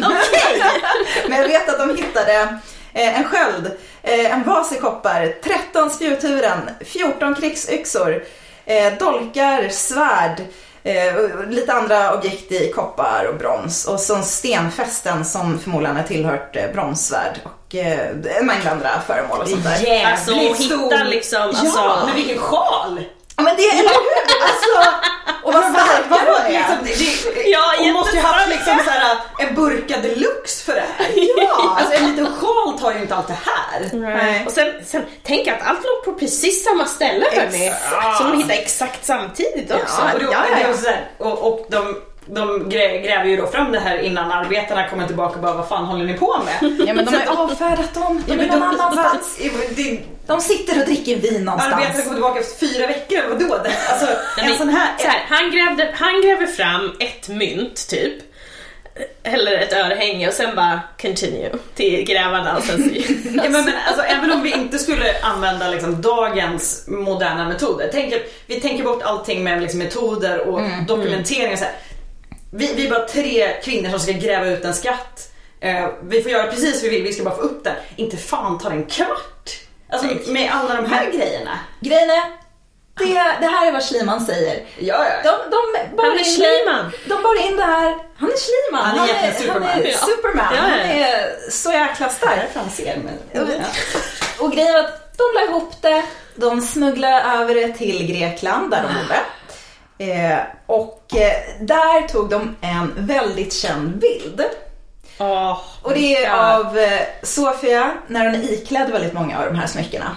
Sköna Helenas skatt. Alltså jag får typ ont i hjärtat när jag ser det. Ja, De är väldigt vackra, alltså det ser väldigt vackert Ja, ut. verkligen. För jag Men, blir så här, oh god. holy moly! Oh. Idag har man liksom handskar på sig när man hanterar sånt. ja. Det jag tänker är så här, ja det där är vad han skriver att han hittade. Var hamnade alla andra grejer? Ja, precis. Men han säger i alla fall, vi har funnit Priamos skatt. Yes, Den är funnen. den är det. Men hur var det där nu med att man inte riktigt kunde lita på Schliemann? I'm sorry what? I'm sorry what? Jag vet inte vad du pratar om. Nej, ja man kan ju faktiskt inte det för att Det är så himla roligt. det här är jättekul. Eh, Sofia var ju faktiskt eh, i Aten hela tiden. Hon Ja. var inte ens med. Och han gräver ju i Turkiet som vi kommer Ja, ja, ja. Ja. Eh, och han är med, alltså det måste jag säga, han erkänner att han skrev in henne för att det, han, okej, han vill ha med henne lite i sin karriär. Alltså det är ju lite gulligt. Det är gulligt om det stämmer eller om Men- han vill ha ännu more attention, jag vet inte. Mm, mm. Ja, men tänk så här, det berömda arkeologiparet. Men fan vad hemskt! Det är så här, Älskling, du får verkligen inte följa med, men jag kommer skriva att du var där så att du nästan tror på det vill. själv. Hon var ju intresserad av allt, det var ju därför, det var ju därför de förenades Jo, i äktenskapet. Men det kan ju inte varit så enkelt att vara där. Om hon. Om, Ja, hon hatade säkert honom, men vem vet? Men hon kanske var med vid vissa tillfällen, men kanske inte det här tillfället. Men det, här, Nej. det tyder ju i alla fall på att om, om han ljög om den saken, som egentligen i sammanhanget inte borde spela någon roll. Alltså så här, Nej. om hon var där inte var där har ingen betydelse för själva hittandet av skatten. Som att han inte säger att hon hittar den. Vad ljuger han inte om då? Ja. Nej men som du säger, var är resten? Var det resten och vad, alltså han säger att han hittade, det, det låg där vid någon typ av hög samling. Mm, det känns... Men det gjorde inte det. Det är, Nej, det är liksom, du garanterat hittar inte. det är inte jättetroligt att du hittar örhängen bredvid en spjutspets. Nej. I de Nej, det här, mängderna. det här, I en precis. hög, liksom. Det här låg spritt. Ja. Ja. Det här har de hittat under en väldigt lång period och Ja. samlat ihop. ja. Det är, Men det, det, låter bättre att säga att vi hittar det här som en. Men Ja. det, det här är otroliga fynd som de är och det är det som känns så otroligt frustrerande idag. Att alla de här grejerna i sig är liksom stenfästen, även om de inte är guld. De är helt, det, det är fantastiska fynd. Men när han klumpar ihop allt på ett sätt så kan de inte säga så mycket. Nej. De är fina liksom. Ja. Men, Ja men såsnipan, en av två. Ja. ja, Tänk om ja. vi hade vetat var hade den hittats, Ja. var i, i den här strukturen, var, var det på något, var det en gata, var, var det i något som skulle vara ett hus, var, var, var, liksom, vad fanns den, vad fanns den med för något? Men Men är är vi säkra på att det var lager eh, Troja 2? Precis. Exakt. Ja. Ja. men det är ju det. Han har ju grävt 14 meter ner. Ja. Hallå, vad tror ni? Han hittar alltid lager två eller? men, men det är ju som eh, varenda, alltså alla de här fina vaserna vi har i alla museer. De är ju, de flesta är utgrävna på 1800-talet. Eh, och då är det samma sak. Man har ju inte brytt sig så mycket om runt omkring själva graven, hur den ser ut, eh, vad man hittar i kärlen. Utan man har ju plockat med dem, man har ju inte märkt dem, man har inte sagt var de har hittat dem, i vilken grav. De är helt kontextlösa, vi har ingen aning om i vilka gravar de har hittats många gånger, hur de har sett ut. För att, det ska vi också tillägga, på 1800-talet var man grym på att, att, att ehm, återställa saker. Så att det är väldigt fina sprickor i många av de här vaserna, man har ju inte hittat dem hela liksom. Nej. Jag såg en jättefin i eh, eh, Hermitaget i Sankt Petersburg som jag fastnade vid. Det var en, en eh, svartfigurig vas, kommer tyvärr inte ihåg vilken typ eh, just nu, men en av kvinnorna hade så fantastiskt parasoll. Alltså alla spetsparaply 1800-tal. Stod och tittade på den där och bara, va? Eh, Cool. Okej. Hmm. Så att idag, och det är också så här när de, när de då har restaur, eh, inom citattecken återigen, restaurerat grejer på 1800-talet. Ja. Vi vet inte vad som är gammalt och vad som är nytt Nej. många gånger. Men idag, om man ska restaurera något, till exempel en mur, då lägger man kanske lite tegel, eller man gör i alla fall så tydligt var gränsen går mellan den gamla muren och det man har restaurerat för att då skydda muren. Liksom så. Idag är det väldigt viktigt att visa på vad är modernt och hur har vi hittat det. Precis. Det har, de- det har varit väldigt noga med på exempelvis Parthenon. Eh, och eh, ska tilläggas att eh, alltså även om de här fynden i sig är fantastiska, och vi pratar om den här såsnipan, det är en av två. Eh, och vi har en jättehärlig svensk eh, osteolog som heter Jan Storå. Eh, och han, nu pratar vi inte då guldsåsnipor, men han håller ju osteolog, han håller på med ben. Och han har förklarat att Ja, ett kranie, jättehäftigt. Men det är först när du har flera som du kan göra jämförande studier. Det är först då du kan få eh, den här informationen vi idag behöver. Ett fynd säger inte så mycket. När du har flera, det är då du kan börja dra slutsatser. Och det gäller ju samma sak här. Tänk om vi hade vetat var den här såsnipan hade hittats. Då hade vi kunnat dra helt andra slutsatser. Och det gäller ju för alla de här fynden. Så att både från den här platsen men även från andra sajter i det här området. Eh, vad det är för typ av handel. Och all den här informationen har ju nu försvunnit. För att han bara har, eh, klump. Men det vi, det vi kan, eh, en slutsats vi kan dra dock, det är ju att det har ju skett någon typ av slag. Det har de ju rätt i i alla fall. Det har ju skett krig här. Ja. Ja. Det, Och, så är och det det har ju ju. varit ett samhälle som var ganska rikt. Mm. Eh, och eh, som vi sa innan, det har ju skett handel. Så Mm. man kan ju absolut få ut saker av de här fynden, Mm. men inte så mycket som idag skulle önska. Nej. Nej. Men den här fantastiska skatten har ju en ganska intressant historia efter eh, att han lever upp den. Precis. Först och främst eh, får vi väl tro på att han smugglar den ifrån eh, Turkiet. Det är ju Ja, ganska troligt. Ja. ja. Så, We believe in you, Schliemann. Din jävel. Ja. Eh, men det han gjorde sen var ju att donera den till museet i Berlin. Och det gjorde han ju knappast för att han var en sån fin snubbe. Nej, alltså i samma veva så fick han ju en doktor i arkeologi från ett tyskt universitet. Så Snälla. förmodligen Vilket så fint utbyte. är det ju någon form av fint sammanträffande där. Eh, men sen så försvann den efter andra världskriget. Nej, men- Borta. Det är, Inte så konstigt, det var ju väldigt mycket saker som var i.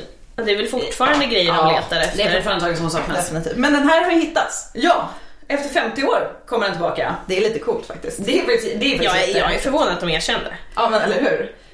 Det det var, ju- det var ju ryssarna. Det var ryssarna. The Russians! The Russians did it. Och det är tidigt 90-tal som gör att, att de har det. Ja, Och det här är ju ett eh, storbråk om vem, vem ska ha. Vems skatt är det? ja. Den, den finns fortfarande nu i, eh, i Ryssland, i Pushkin-museet i Moskva. Men Turkiet vill ha den. Grekland vill ha den. Tyskland vill ha den. Ryssland vill ha. Alla vill ha den. Spontant kan jag tycka att det känns på Turkiet är, har mest rätt till Jag skatten. skulle Ja. nog eh, hålla med. Men det här är ju, det här kommer vi prata om mer, men det här är ju ett återkommande problem framförallt från de här tidiga utgrävningarna. Eh, att eh, vi har jättekända exempel, eh, finns på British Museum, Nefertiti-bysten som finns i, i. Berlin. Pergamonmuseet. Ja och Ishtar på, alltså det finns jättemånga. Mm. Vi, såklart vi har samma sak i, i Sverige. Eh, man har ju pratat om eh, eh, Djävulsbibeln. Det är mycket, mycket, mycket senare, inte antikt. Men det är sådana krigsbyte som man har, är det vår ska vi ha den, ska vi lämna tillbaka den. Så det här är ju ett problem. Eh, men man tänkte inte på det sättet då. Man tänkte ju att man var överlägsen. Alltså, Ja, det, är ju, det är ju kolonialtänket rakt Precis, igenom. Absolut. Och det är så otroligt tydligt i de här sammanhangen när man bara Alltså som arkeolog, an, eller vi, vad vi skulle kalla någon typ av hobbyarkeolog Man ansåg att man hade rätt till det här. Ja. Ja. Åtminstone hälften. Mm. De ska ju Ja. finansiera det man håller på med, man ska ju fortsätta vara rik. men Då måste man ju få precis. ta lite skatter, sälja lite skatter, Ja. ha lite snygga saker i hemmet. Ja, ja, ja. Men jag skulle definitivt säga, ja Turkiet borde få tillbaka den. Mm. Och sen så kommer Grekland in där och bara, men vi vill ha den. För att vi hade den först. Det är lite roligt med tanke på hela Parthenon-grejen. Ja, Men det är ju å andra sidan hela Turkiet-Grekland-konflikten Ja, ja, det är som en helt annan helt annan story Mm. som vi förmodligen kommer ta upp vid något tillfälle. Ja, men det den, den, är, den är Det, känslig det, alltså. som är, Ja. det, det är väldigt mycket politik i det här. Ja. Dåtida politik, nutida politik. Ja. Mhm. Ja. Och sen har vi Tyskland. De bara, men vi fick ju den av Schliemann. Vi gav ju honom en jäkla doktorstitel. This is ours now. Eh, Jag och- tycker tyskarna ska behålla tyst. Ja, alltså tyskarna- backa. Mm, ty- tyskarna kan backa. Eh, sen så kommer ryssarna bara, ja men vi, vi frigav ju den delen av Berlin under andra världskriget och nazisterna var så jäkla aggressiva så att vi tycker att vi förtjänar den. Vi tog ju bara det vi förtjänade. Ryssarna är inte så förvånade över faktiskt. Nej. Ryssarna är ryssar. Och ändå liksom den här förklaringen är ganska såhär, ja lite ärlig sådär. Va, Okej, jag kan respektera det. Ja men, eller, Bara, eh, We deserve it. ja, men, ja, men lite så. Vi Ja. frigav er. Så, Ja. ge mig min skatt. Ja, precis. Eh, ja, Och det här är grejer, det här är ju pågående som sagt. Eh, Ja, absolut. eh, och kommer det vara. Ja, definitivt. Jag menar, ska alla få se tillbaka sina sina arkeologiska Det kommer ju vara tomt i många museer Ja, i, västvärlden om man säger så. Ja. Men, men det här är en stor fråga som vi absolut kommer att komma Ja, tillbaka till. ja. Vi ska inte röra den just nu. Nej. Vi vi vill bara säga, den här skatten har vandrat och det är väldigt många som vill ha den. Ja. Men den är fin, så googla den. Vill googla. Absolut. Men vi Ja, kommer att lägga ut eh, en bilden bild på... Sofia. Ja. Ja. Sofia. ja. ja. Ja. Men okej, nu, nu, är- nu, Nu har- nu har han grävt. Nu har han grävt, han har hittat, han har fått en doktorstitel, han Ja. är liksom the best of Vad the gör man då? Då skriver man, eller annonserar till världen att jag har hittat Troja. Ja. Jag, me, myself and Ja, I. lite såhär, Calvert, never heard of him. Vem är Calvert? Jag Ja. förstår inte vad du pratar om. Inte. stämmer. Alltså, han, han har ju tillkännagivande, han har föreläsningar, han har publikation, alltså Schliemann. Men han utelämnar Calverts namn från Jag allt. förstår inte att Calvert inte Men var han mer... hade inga pengar. Schliemann hade pengarna. Sant. Pengarna och... som Men jag sa, tänker det här borde snacka- varit ett bra scoop. Jo men jag menar, han... Schliemann styrde väl? Ja. Absolut. Alltså han, han måste ju ha haft kontakterna, han var Ja. först på plan, han berättade. Ja. Han, han Så tog... stackars Calvert. Alltså, jag, jag bara säger, antagligen så hade det väl varit så att om Calvert hade försökt Mm. så hade han blivit krossad. Ja, absolut. I och för sig, Ja, ja. I för sig Ja. Schliemann är inte den hyggligaste av de hyggligaste. Nej, precis. Så- Men förlåt, Emily. Vad skulle du säga? Det tar... Ja. Ja, jo, stackars Calvert sa jag ja. Så var det. Ja, stackarn. Stackarn, alltså det dröjer ju typ 126 år. Det är helt sjukt. För att han ska få upprättelse ja. Ja, ja. Alltså, Då- 1999. Då är det en, en forskare som heter Susan Hoyk, Hojk. tror jag. H-E-U-C-K. Ja, jag skulle också säga hojk. Eh, hon publicerar då en bok eh, som återställer Calvert som den som då hittade platsen, Troja, först. Ja, precis. Så att... Eh, ja. Sent, sent, sent fick han någonting Sent. av Han, han fick ja, precis. Men han fick det i alla fall. Ja, yay. Go Calvert. Eh, får- Schliemann fortsätter ju efter, för han eh, tillkännagav att han hade hittat tror jag eh, 70, 1873. Men han fortsatte sen resten av 70-talet, 80-talet och gräva. Yes, Och han med hans anställda. Eh, Men samtidigt så grävde han ju även på ett annat ställe. Ja, såklart. I Grekland. Grekland. Nu har han ju hittat Troja. Ja, vad vill han hitta då? Motståndaren såklart. Ja! Mm. Vilka var motståndaren? Menelaus. Och Agamemnon. Agamemnon. Och Agamemnon var kung i... Mykene. Boom. Boom Och om ni har lyssnat på referensavsnittet så pratar vi faktiskt om Mykene där. Lite kort. Så har ni inte gjort det, lyssna gärna. Få lite mer eh, samman... Lite tidslinjer Ja men lite sammanhang. tidslinje Ja. sammanhang och sådär. Mm. Eh, Men ska vi bara säga, eh, för att eh, Troja inte skulle glömmas bort, eller hur? Fast Troja är lite old news så han vill Ja. ändå liksom gå vidare sådär. Precis. Men han, han hyrde ju in en snubbe nu. Mm. Wilhelm Dörpfeld. Alltså förlåt. Slakta hans namn. Jag tänker bara på Derpface. alltså I'm sorry, varenda nisse har ju ett namn som bara, jag bara relaterar till något så här lite aslarvigt, förlåt. Stackars Wilhelm. Ja, Stackars stackars Wilhelm. Men Wilhelm, han är... Wilhelm. Ja, Derp... Okej, vi utelämnar det. Okej. Så. Wilhelm Dörpfeld. Han är tysk arkitekt och arkeolog. Yes. Eh, han kommer ju också, han kommer bli en stor snubbe liksom. Han- Ja, absolut, i sin egen rätt. Ja, ja absolut. Eh, Han kommer bli en pionjär inom stratigrafisk utgrävning.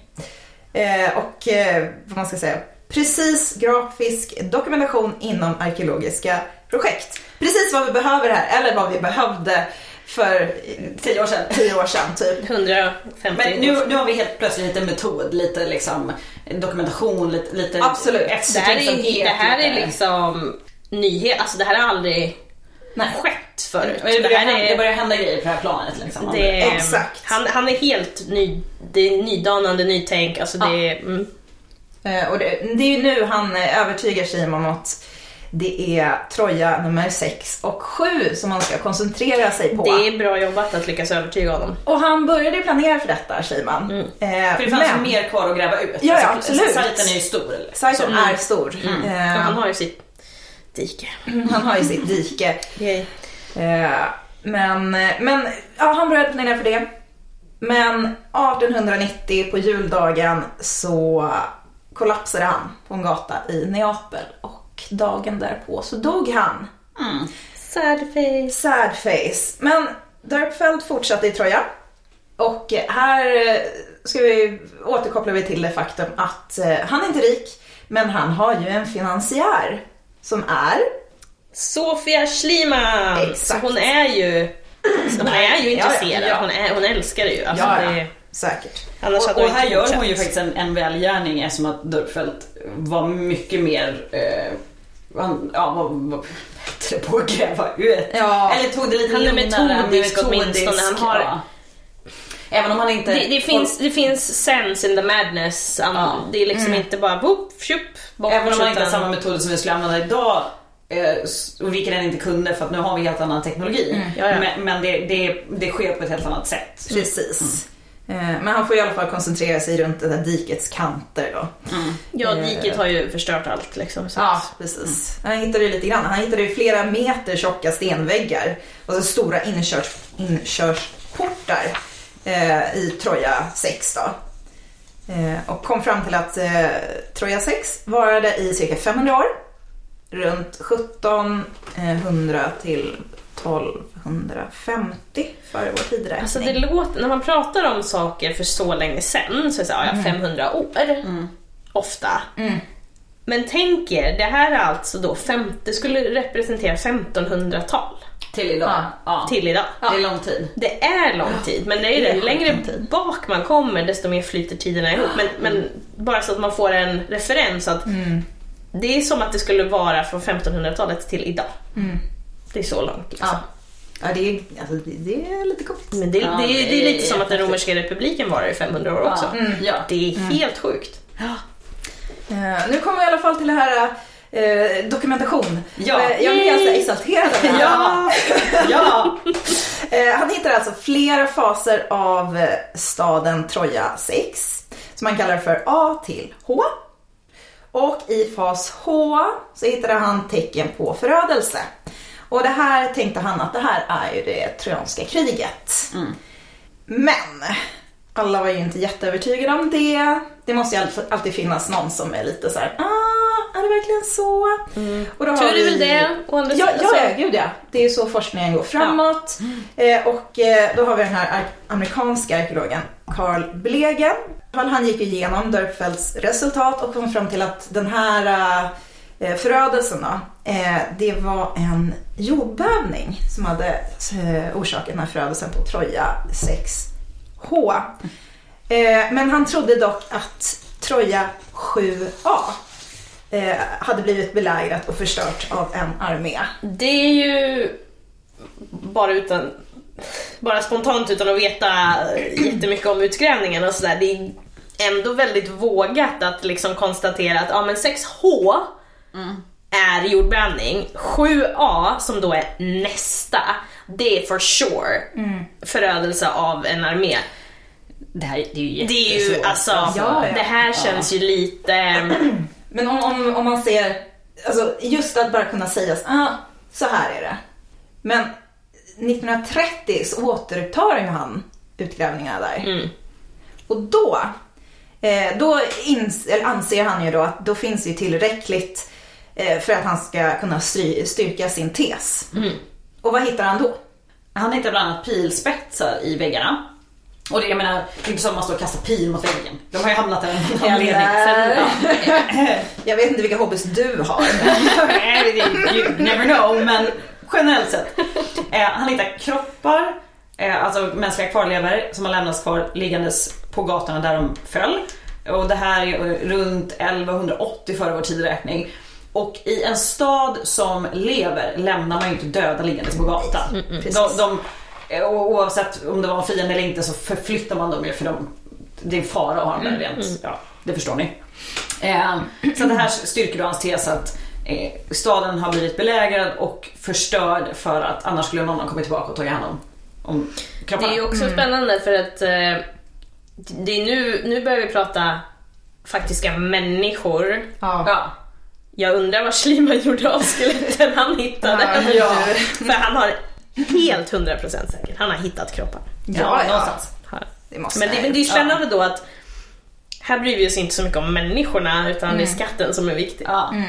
Och, och Blegen hittade ju, för att styrka sin tes om Troja 6H som var innan, han, där han tyckte att det hade varit en, en belägrat av en armé, så hade han, tycker han, han har sett liksom spår på att det, det har hänt någonting som har förstört stan men någon har varit där och byggt upp den igen och levt kvar på platsen.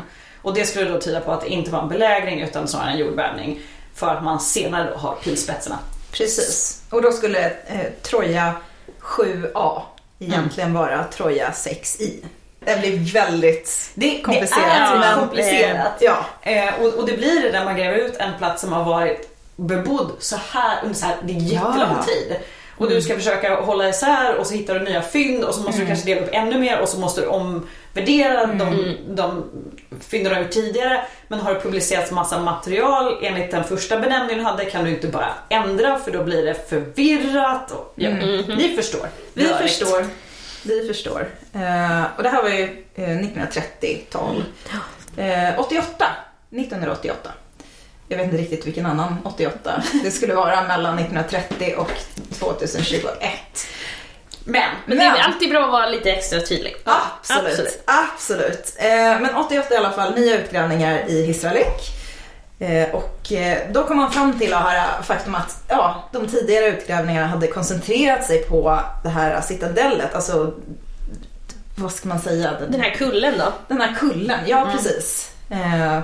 Den här... eh, kärnan. Ja men kärnan, precis. Kärnan av staden. Och att själva staden hade varit minst tio gånger så stor.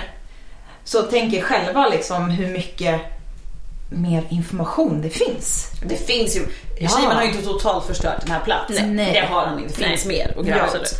Det är bara frustrerande. Ja. Ja. Eh, och då kom man även fram till att Troja 7B, eh, som egentligen borde vara Troja 7A, om Troja 7A är Troja 6I. Ja. Eh, att den Troja eh, hade bebotts av helt andra människor. För att det var helt annan arkitektur, eh, annan keramik eh, och annan materiell kultur. Så Och här anledningen- har det ju hänt någonting. Ja, precis. Eh, Anledningen till att man kan säga det är, efter, är eftersom att det är så tätt inpå. Ja. Ja. För det, det är klart att vår arkitektur skiljer sig från arkitektur, På 30-talet Ja. Ja. men det, det har gått för fort. Det, det är delvis därför skulle jag säga som man kan... Fort och, och eh, förs, eh, alltså fort tidsmässigt men också för omfattande. Alltså det, det är liksom för Ja. mycket som har ändrats på en kort, ett kort tidsspann. Ja. Ja, precis. Och man hittar ju faktiskt lite statyer som man kanske tänker så här, kanske hör det här verkligen hit? Men bland annat eh, en staty av den romerska kejsaren Hadrianus. Den hittar man 1993. Och eh, bara fyra år senare hittar man ett marmorhuvud som föreställer Augustus. Vilket inte är alls otroligt Nej. eftersom romarna då erövrar hela Europa mer eller mindre. Ja. Eller ja, in i... Och för att återkoppla, både grekerna och romarna kallade det här för Nya Troja. Precis. Så man har ju bevis på att de har ju varit där. De har ju varit i kontakt med de här människorna. Ja, ja. Alternativt, de har bott där. Ja, de har ju, de har ju, romarna var ju väldigt duktiga på att inkorporera folk i, i det romerska. Ja, Eh, det fin- vi har ju till exempel Afrodisias, det är också i Turkiet, eller hur? Eh, där man har den här väggen. Eller är den, den här jättestora eh, eh, monumentet med bland annat Tiberius, Titus, som, som eh, håller Europa i håret. Och, och där har vi också Nero och hans mamma. Alltså det är liksom helt sjukt det här monumentet. Varför glömmer jag allt vad det heter? ah, Afrodisias är det i alla fall i, det vet jag. Men romarna var duktiga på att se till på att, att, eh, att, att folk ville vara romare och ville vara som dem. Och därför också dyrkade kejsarna. Ja. Vi har kejsarkult liksom. Ja. Eh, anyway, Anyway, Det var en- det inte var så en- konstigt att Nej. eh, de har hittat det är inte alls konstigt. kejsarstatyer. Nej, absolut inte. Just det, tillbaka då till Schliemann. Ja. Och- Nyss har vi varit på 1997, nu är vi på 1873 igen. Yes! Eh, och som vi tidigare sa då, det här med Mykene och hela grejen, att, Ja. han, att det var ju för att han ville hitta motståndarna. Precis. Han, han, han he lucked out. Han hittade Troja. Eh, mm. Han hittade en plats. Han hittade en plats. Han hittade Troja. Nu vill han hitta Mykene. Eh, och han ville hitta liksom de här eh, kända figurerna. Han ville hitta Agamemnon, Menelaos, Odysseus. Ah, oh, coolt. Coolt det skulle vara liksom. Han ville lägga under, alltså, jag kan förstå honom. Så han hittade, hittade Ja, ja, liksom alltså- Troja. Han hade det som mål. Ja, ja. Vad gör man nu? Man hittar resten. Ja men det är lite som den här, du har vunnit VM. Vad kan du vin- vinna nu? Ja, du måste vinna OS. Alltså det är Ja. lite... Det är nästa grej. Ja, liksom. Och också för att stärka, skulle han hitta Mykene, skulle han hitta Agamemnon, då skulle han ju stärka sin tes om Troja. Så att de hänger ju ihop. Så att, Ja ja. men precis. Mykene var ju lite enklare. Ja alltså Dubai är fortfarande namnet Mykene. Det heter Mykene, Ja, ja. precis. Eh, och den, det finns en väldigt berömd port, den heter Lejonporten, ganska enkelt att googla. Den var fortfarande delvis synlig, så den här platsen är mycket, mycket enklare att identifiera. Den borde du ha bild på va? En egen bild menar jag. Du har varit där. Ja, jag har varit där två gånger tror jag. Kan vi ju lägga upp en sån också på Insta? Jag ska... Annars, jag har också annars. Ja, det, det finns bilder i alla fall, ni kan googla på det. Vi kan ha våra egna bilder! Ja, Faktiskt, faktiskt. Och eh, Schliemann han gräver, börjar gräva där, eller han gör lite testgrävningar där 1874. Men hade han grävtillstånd? Han hade inte Alltså att han inte lär sig. Nej. Ja, men det, det funkar ju för honom. Ja, Ja, i och för sig. Det funkade sist, varför ska det inte funka nu? Ja, alltså. Nu säger vi så här, testgrävningar, det var alltså 34 schakt. Ja, vi är olika, det, olika det, delar är av sajten. det är nog inte lite, alltså man tänker testgrävningar idag, det kan vara ganska små. Ja. Eh, jag skulle nog säga att det var ganska stora. Ka- Inte fullt så stora som det här diket i, i Nej, men tror jag, schakt. Ja. Ja. Ja. Eh, ja, men han hittade väl lite intressanta saker. Eh, så att han återvände 1876 med ett team om 63 arbetare. Alltså, Och, det är liksom, och, och, för att, och för att sätta det i perspektiv, det är inte många utgrävningar idag som har 63, Nej, alltså det där det är helt enormt stort. Ja. I, idag, fine, vissa stora utgrävningar kan ha volontärarbetare men 63 fortfarande, det är helt sjukt mycket. Ja. Eh, Men i alla fall två tredjedelar av dem fick order att gräva strax innanför Lejonporten. Och eh, där hade man ju då som sagt hittat några intressanta fynd. Eh, Så där grävde de i en fyrkant om eh, cirka 34-35 meter gånger 34 35 meter. Och det är också Stort. så här, idag, det är inte en chans. Nej! Inte en chans. Nej. Eh. Idag pratar vi 2-3 meter kanske. Man tar ju en sektion i taget för att Ja. ha möjlighet att ens liksom hantera allt. Ja, precis. För, det, för, som vi säger, jämfört med då, idag tittar vi liksom på, på allt, alla delar. Men, Ehm, men, som ett exempel, varje gång du hittar ett fynd så ska det fotograferas, du ska lägga ut de här, jag vet inte om ni har sett Måttbanden, Mm, måttbanden för att man ska kunna få en skala. I, i, i vissa fall 3D-dokumenterar man. Ehm, är, är det till exempel, säg att det är mänsklig kvarleva. Eh, då kanske man fotar så fort man ser att okej det här är en del av kraniet. Sen ska du gräva fram där och då kanske du du får jobba dig igenom flera lager av foton. Du fotar liksom varje stadie så att det är liksom inte så här, ja, en kropp, ett foto, klart. nej, Eh, Så att det tar lång tid. Ja. Eh, inte riktigt samma sak på, fem, på 1500-talet tänkte jag säga. Då de var inte ens intresserade av att trycka. Knappt. Eh, nej, Jo, det är man 1800-talet. väl Ja, det är då man börjar. Det är då det börjar i och för sig, more Ja. Ja. Men inte, inte den här typen av Inte arkeologiskt på Nej. det här viset. Nej, då är det mer Eh, texter och... Men då är det ju eh, ru, ruinromantiken liksom. Eh, Men nu är det ju, han är ju ute efter någonting. Han är ju där med först och främst 63 arbetare. Eh, och sen så inom två veckor så fördubblar han ju den här styrkan. Det är ju vad är det, 125 arbetare Japp. som är där och gräver. Så att han är ju inte ute efter den här informationen. Han är ju ute efter fynden. Han, är återigen, ute han ska ju hitta Agamemnon och... Precis, Ja, det är ju det han är liksom. ute efter. Och då hittar de en gravcirkel. Ja. Vad är en gravcirkel då? Det är en cirkel med gravar. Det var ganska enkelt. Så, Ja. klart. Done.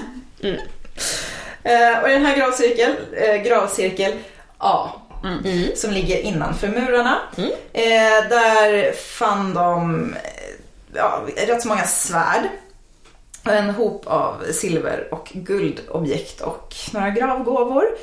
Och bland de här guldobjekten då så hittar de guldmasker, alltså dödsmasker som har legat på Tänk De här- er Egypten fast inte lika avancerade. Eller vad man ska säga. Ja, eller Ja, egyptmaskerna och svenska konungar fast i guld. Ja, men jag, tänker- jag tänker typ såhär spontant Tutankhamon. Ja, Alla vet precis. ju hur hans eh, liksom, Ja. sån såg ut. Inte så komplicerad. Det här är ju mer guld, gold leaf. Mm. Guld, ja, men det, ja, Blad- guld. Blad, blad, Blad- blad- Herregud, ja. det, det var tvärtom. Så det blev helt fel mina. Eh, Men i alla fall, då... Det här, det här är också fantastiskt. Eh, än en gång, Schliemann. Eh, det sägs då att Schliemann var så säker på att han hade hittat Agamemnons grav när han hittade, såg de här guldmaskarna. Eh, att han skickade ett telegram till Greklands kung, kung George den första. Och där han skrev I have gazed upon the face of Agamemnon. Ooh. Eh, och kungen ska då genast bege sig till Mykene för att beskåda den här tidigare. Men gick det till så? No. Han hade faktiskt skickat ett telegram till kungen. Men han skrev inte exakt så. Nej, Nej. det han skrev var With great joy I announce to your majesty that I have discovered the tombs which the tradition proclaimed by Pausanias indicates to be the graves of Agamemnon, Cassandra, Eu- Eurydemon. Eurydemon and their companions. Eurymedon and their companions. all slain at a banquet by Clytemnestra and her lover Aegisthus. Och sen så var det inte rätt mask heller. Nej, alltså Nej. superdramatiskt, fel mask. Alltså han, han, de hade ju hittat flera masker. Ja. Och just eh, den här masken som man kallar för Agamemnons mask. Eh, det var ju inte den som han tittade på när han påstod sig ha sagt där att I've gazed upon the face of Agamemnon. Utan den masken hittade de lite senare.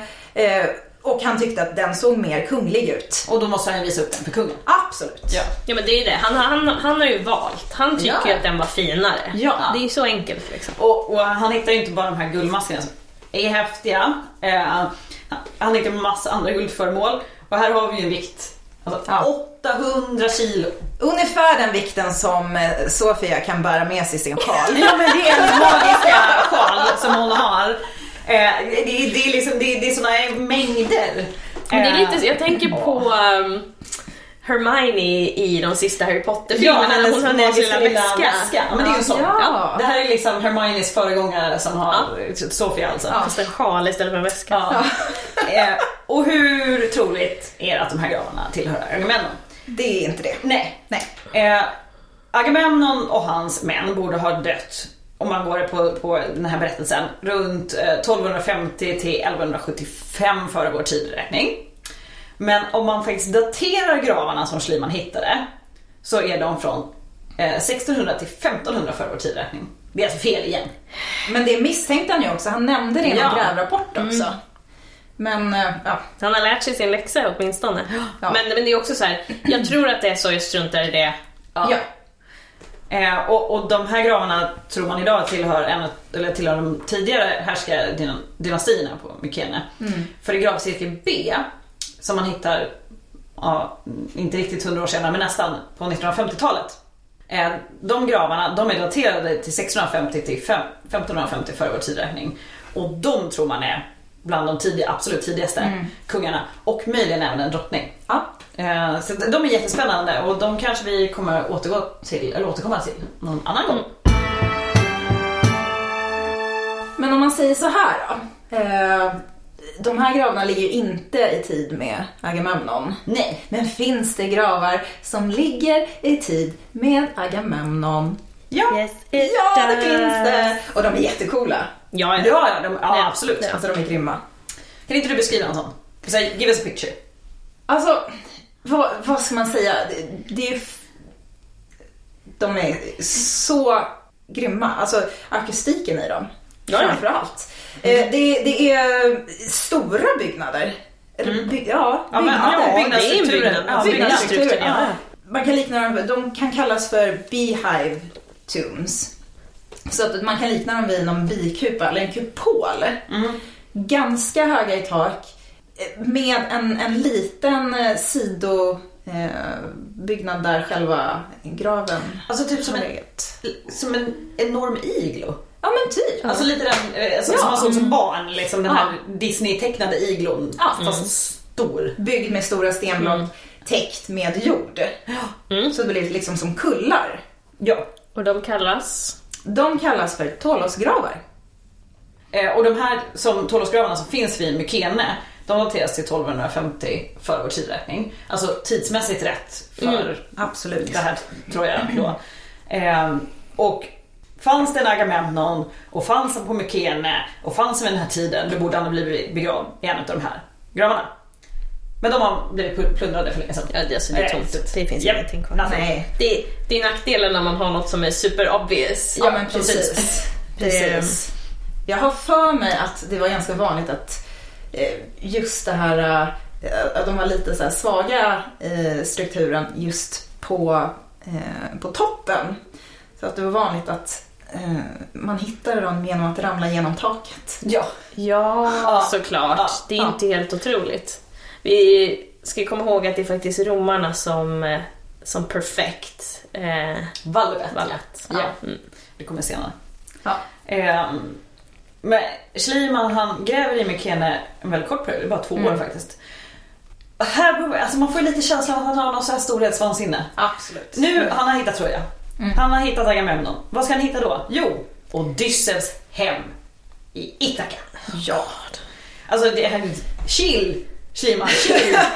Känner jag bara. Men det är, det är lite som... Jag kommer faktiskt att tänka på Julius Caesar. Som har lite mindervärdeskomplex jämfört med typ Alexander den store och bara jag ska bli bäst. Jag ska vara störst, bäst och vackrast. Let's go. Ja. Alltså det är lite samma stuk. Ja men det, det, det är någonting där som spökar för Schliemann. För att båda de här sajterna är ju så pass stora att som arkeolog, även med de metoder man hade då, han hade kunnat viga hela sitt liv åt det här. Mhm. Och, och ha att göra så att det stod honom uppe vid öronen. Men det är finns ju lite det här... Det är, ju, det är ju lite skattjakt snarare. Ja. Han, är inte, Ja. han är inte en passionerad arkeolog. Nej han är inte, inte så intresserad av det själv, historien. Han ska Nej. hitta de här platserna för Ja. att på något sätt bevisa historien. jag vet inte. Kissa revir, jag vet inte. Ja. Alltså, Ja. Ja, han var ju på andra ställen också. Han var ju i Tirens. Ja. Eh, Det ligger några kilometer då från Mykene. Eh, och också en, en eh, mykensk bron, bronsåldersfortifikation, eh, Mm. man ska säga. Eh, och samtidigt som Mykene upphörde runt 1200 för vår tidräkning eh, och vi vet inte varför. Eh, men samtidigt så förstördes och övergavs andra eh, mykenska bronsålderspalats. Mm. Som Tirens och sen har vi Thebe och Pylos Mm. och andra. Så Helt någonting händer ju. Någonting Ja. händer, vi vet inte vad. Forskas Förmodligen en kombination av olika saker. Absolut, absolut. Eh, men Schliemann kommer faktiskt aldrig tillbaka till Mykene. Nej. Eh, utan han lämnar dem till vad vi idag ska kanske kalla lite mer faktiska arkeologer. Mm. Eh, Som kanske lite, hade lite bättre metoder. Ja. Ja, Och hade metoder. dokumentation. Ja, som hade metoder. Och som faktiskt dokumenterade. Ja. Ja. Men han försökte köpa mer mark. Ja. Eh, han försökte köpa mark på Kreta. Han kände att han var inte klar än. Nej, för det finns ju en annan mytisk figur, kung Minos. Ja. Och han skulle hitta kung Minos palats. Eh, men ägaren till den här marken, nej, han ville inte sälja. Nej. Eh, utan det var eh, Arthur Evans som började gräva där i början av 1900-talet. Och den platsen tror jag att ni kommer känna igen. Knossos. Ja. Mm. Och där det- har, där har vi ett perfekt exempel på det vi pratade om innan. Det här med att man inte vet eller kan se skillnad på restaurering och verklighet. För att Arthur Evans, han bygger upp, och det kommer vi säkert också ta upp vid något Ja. tillfälle. Han bygger upp Knossos så som han tycker att Knossos ska ha sett ut. Alltså det är en fantastisk sajt att besöka. Jättefin, Det är- cool. Ja. Han, och det man får ge honom det är ju att det är färglagt och, och sådär. Ja. Men hittepå. Ja. Allt är bara hittepå. Men det kan vi ta i ett annat avsnitt Ja. för det är väldigt mycket att ta upp. Nu blir jag lite upprörd nästan också så att jag... Andas Emelie, andas Emelie. Ja. Men vad ska vi säga? Ja, det var helt enkelt Schliemann, livsgärning. den lilla, Det var det, Schliemann. det lilla arvet efter Schliemann. Ja, precis. Och eh, då kan man ju ifrågasätta liksom. Han vill ju se sig själv som amatörarkeolog. Men jag tror väl att vi får komma fram till att han är skattletare. Ja. Ja. ja. Ja, Absolut. Absolut. Ehm, och som ni kanske har förstått så det, det är ganska uppenbart varför man har honom lite som skräckexempel. Ehm, och, och det är också väldigt, alltså han har ju grävt bort så otroligt mycket information men han har också haft ett så här ganska skumt syfte från början. Jag har läst en text som uppenbarligen är av vad vi idag skulle kalla skönlitterär kvalitet. Mm. Men jag ska hitta det som beskrivs i den här texten. Det är så här, ja, men jag ska hitta Hogwarts. Alltså, det, det, är- det det vi pratar om. ja men lite. Ja, men det, är, absolut. det, är- absolut. det är ju det liksom så här. Och att ha så bestämd förutfattad med Alla arkeologer har ju någon typ av förutfattad mening när man börjar gräva för man har ju en tes om varför man ska börja gräva där. Men inte jag ska hitta den här personen. Eller ja, det kan man ha men det blir inte så bra resultat oftast. eh, och det, det är jätteproblematiskt. Absolut. Det man får ge honom, och det är lite samma med... Det är sam, vi har samma problem med Pompeji. Eh, flera hundra människor som bara står och gräver och gräver och gräver. Det man får, det är the bigger picture. Alltså Ja. man får en överblick som man annars inte skulle få för att med dagens mått mätt så kanske skulle... Det var en lärare för många år sedan som sa det skulle ta 2500 år att gräva ut Pompeji så som vi ser Pompeji idag om vi hade börjat nu. Ja. Precis. Eh, Så att man får vara tacksam på ett sätt för överblicken Ja. och, och Ja. den, den större bilden av det hela. Ja, och det har ju Ehm, lagt grund för att senare forskare har kunnat ta tag i det här och leta fram faktisk information om de här Och platserna. också förbättra Ja. metoderna. Alltså Ja, det är ju lite så. Det är när någonting Absolut. går fel man ser möjligheten att, för, eller behovet av att förbättra. Ja. Så det är inte bara av ondo. Men eh, när man, när man har det syfte, alltså det så tydliga syftet att han han är ju som sagt skattletare, han ska hitta väldigt specifika typer av föremål som ska befästa en teori som är extremt lösgrundad egentligen. Så blir det så problematiskt för- det gör det så svårt att faktiskt se det som faktiskt det som finns där, det vi har, det som finns kvar.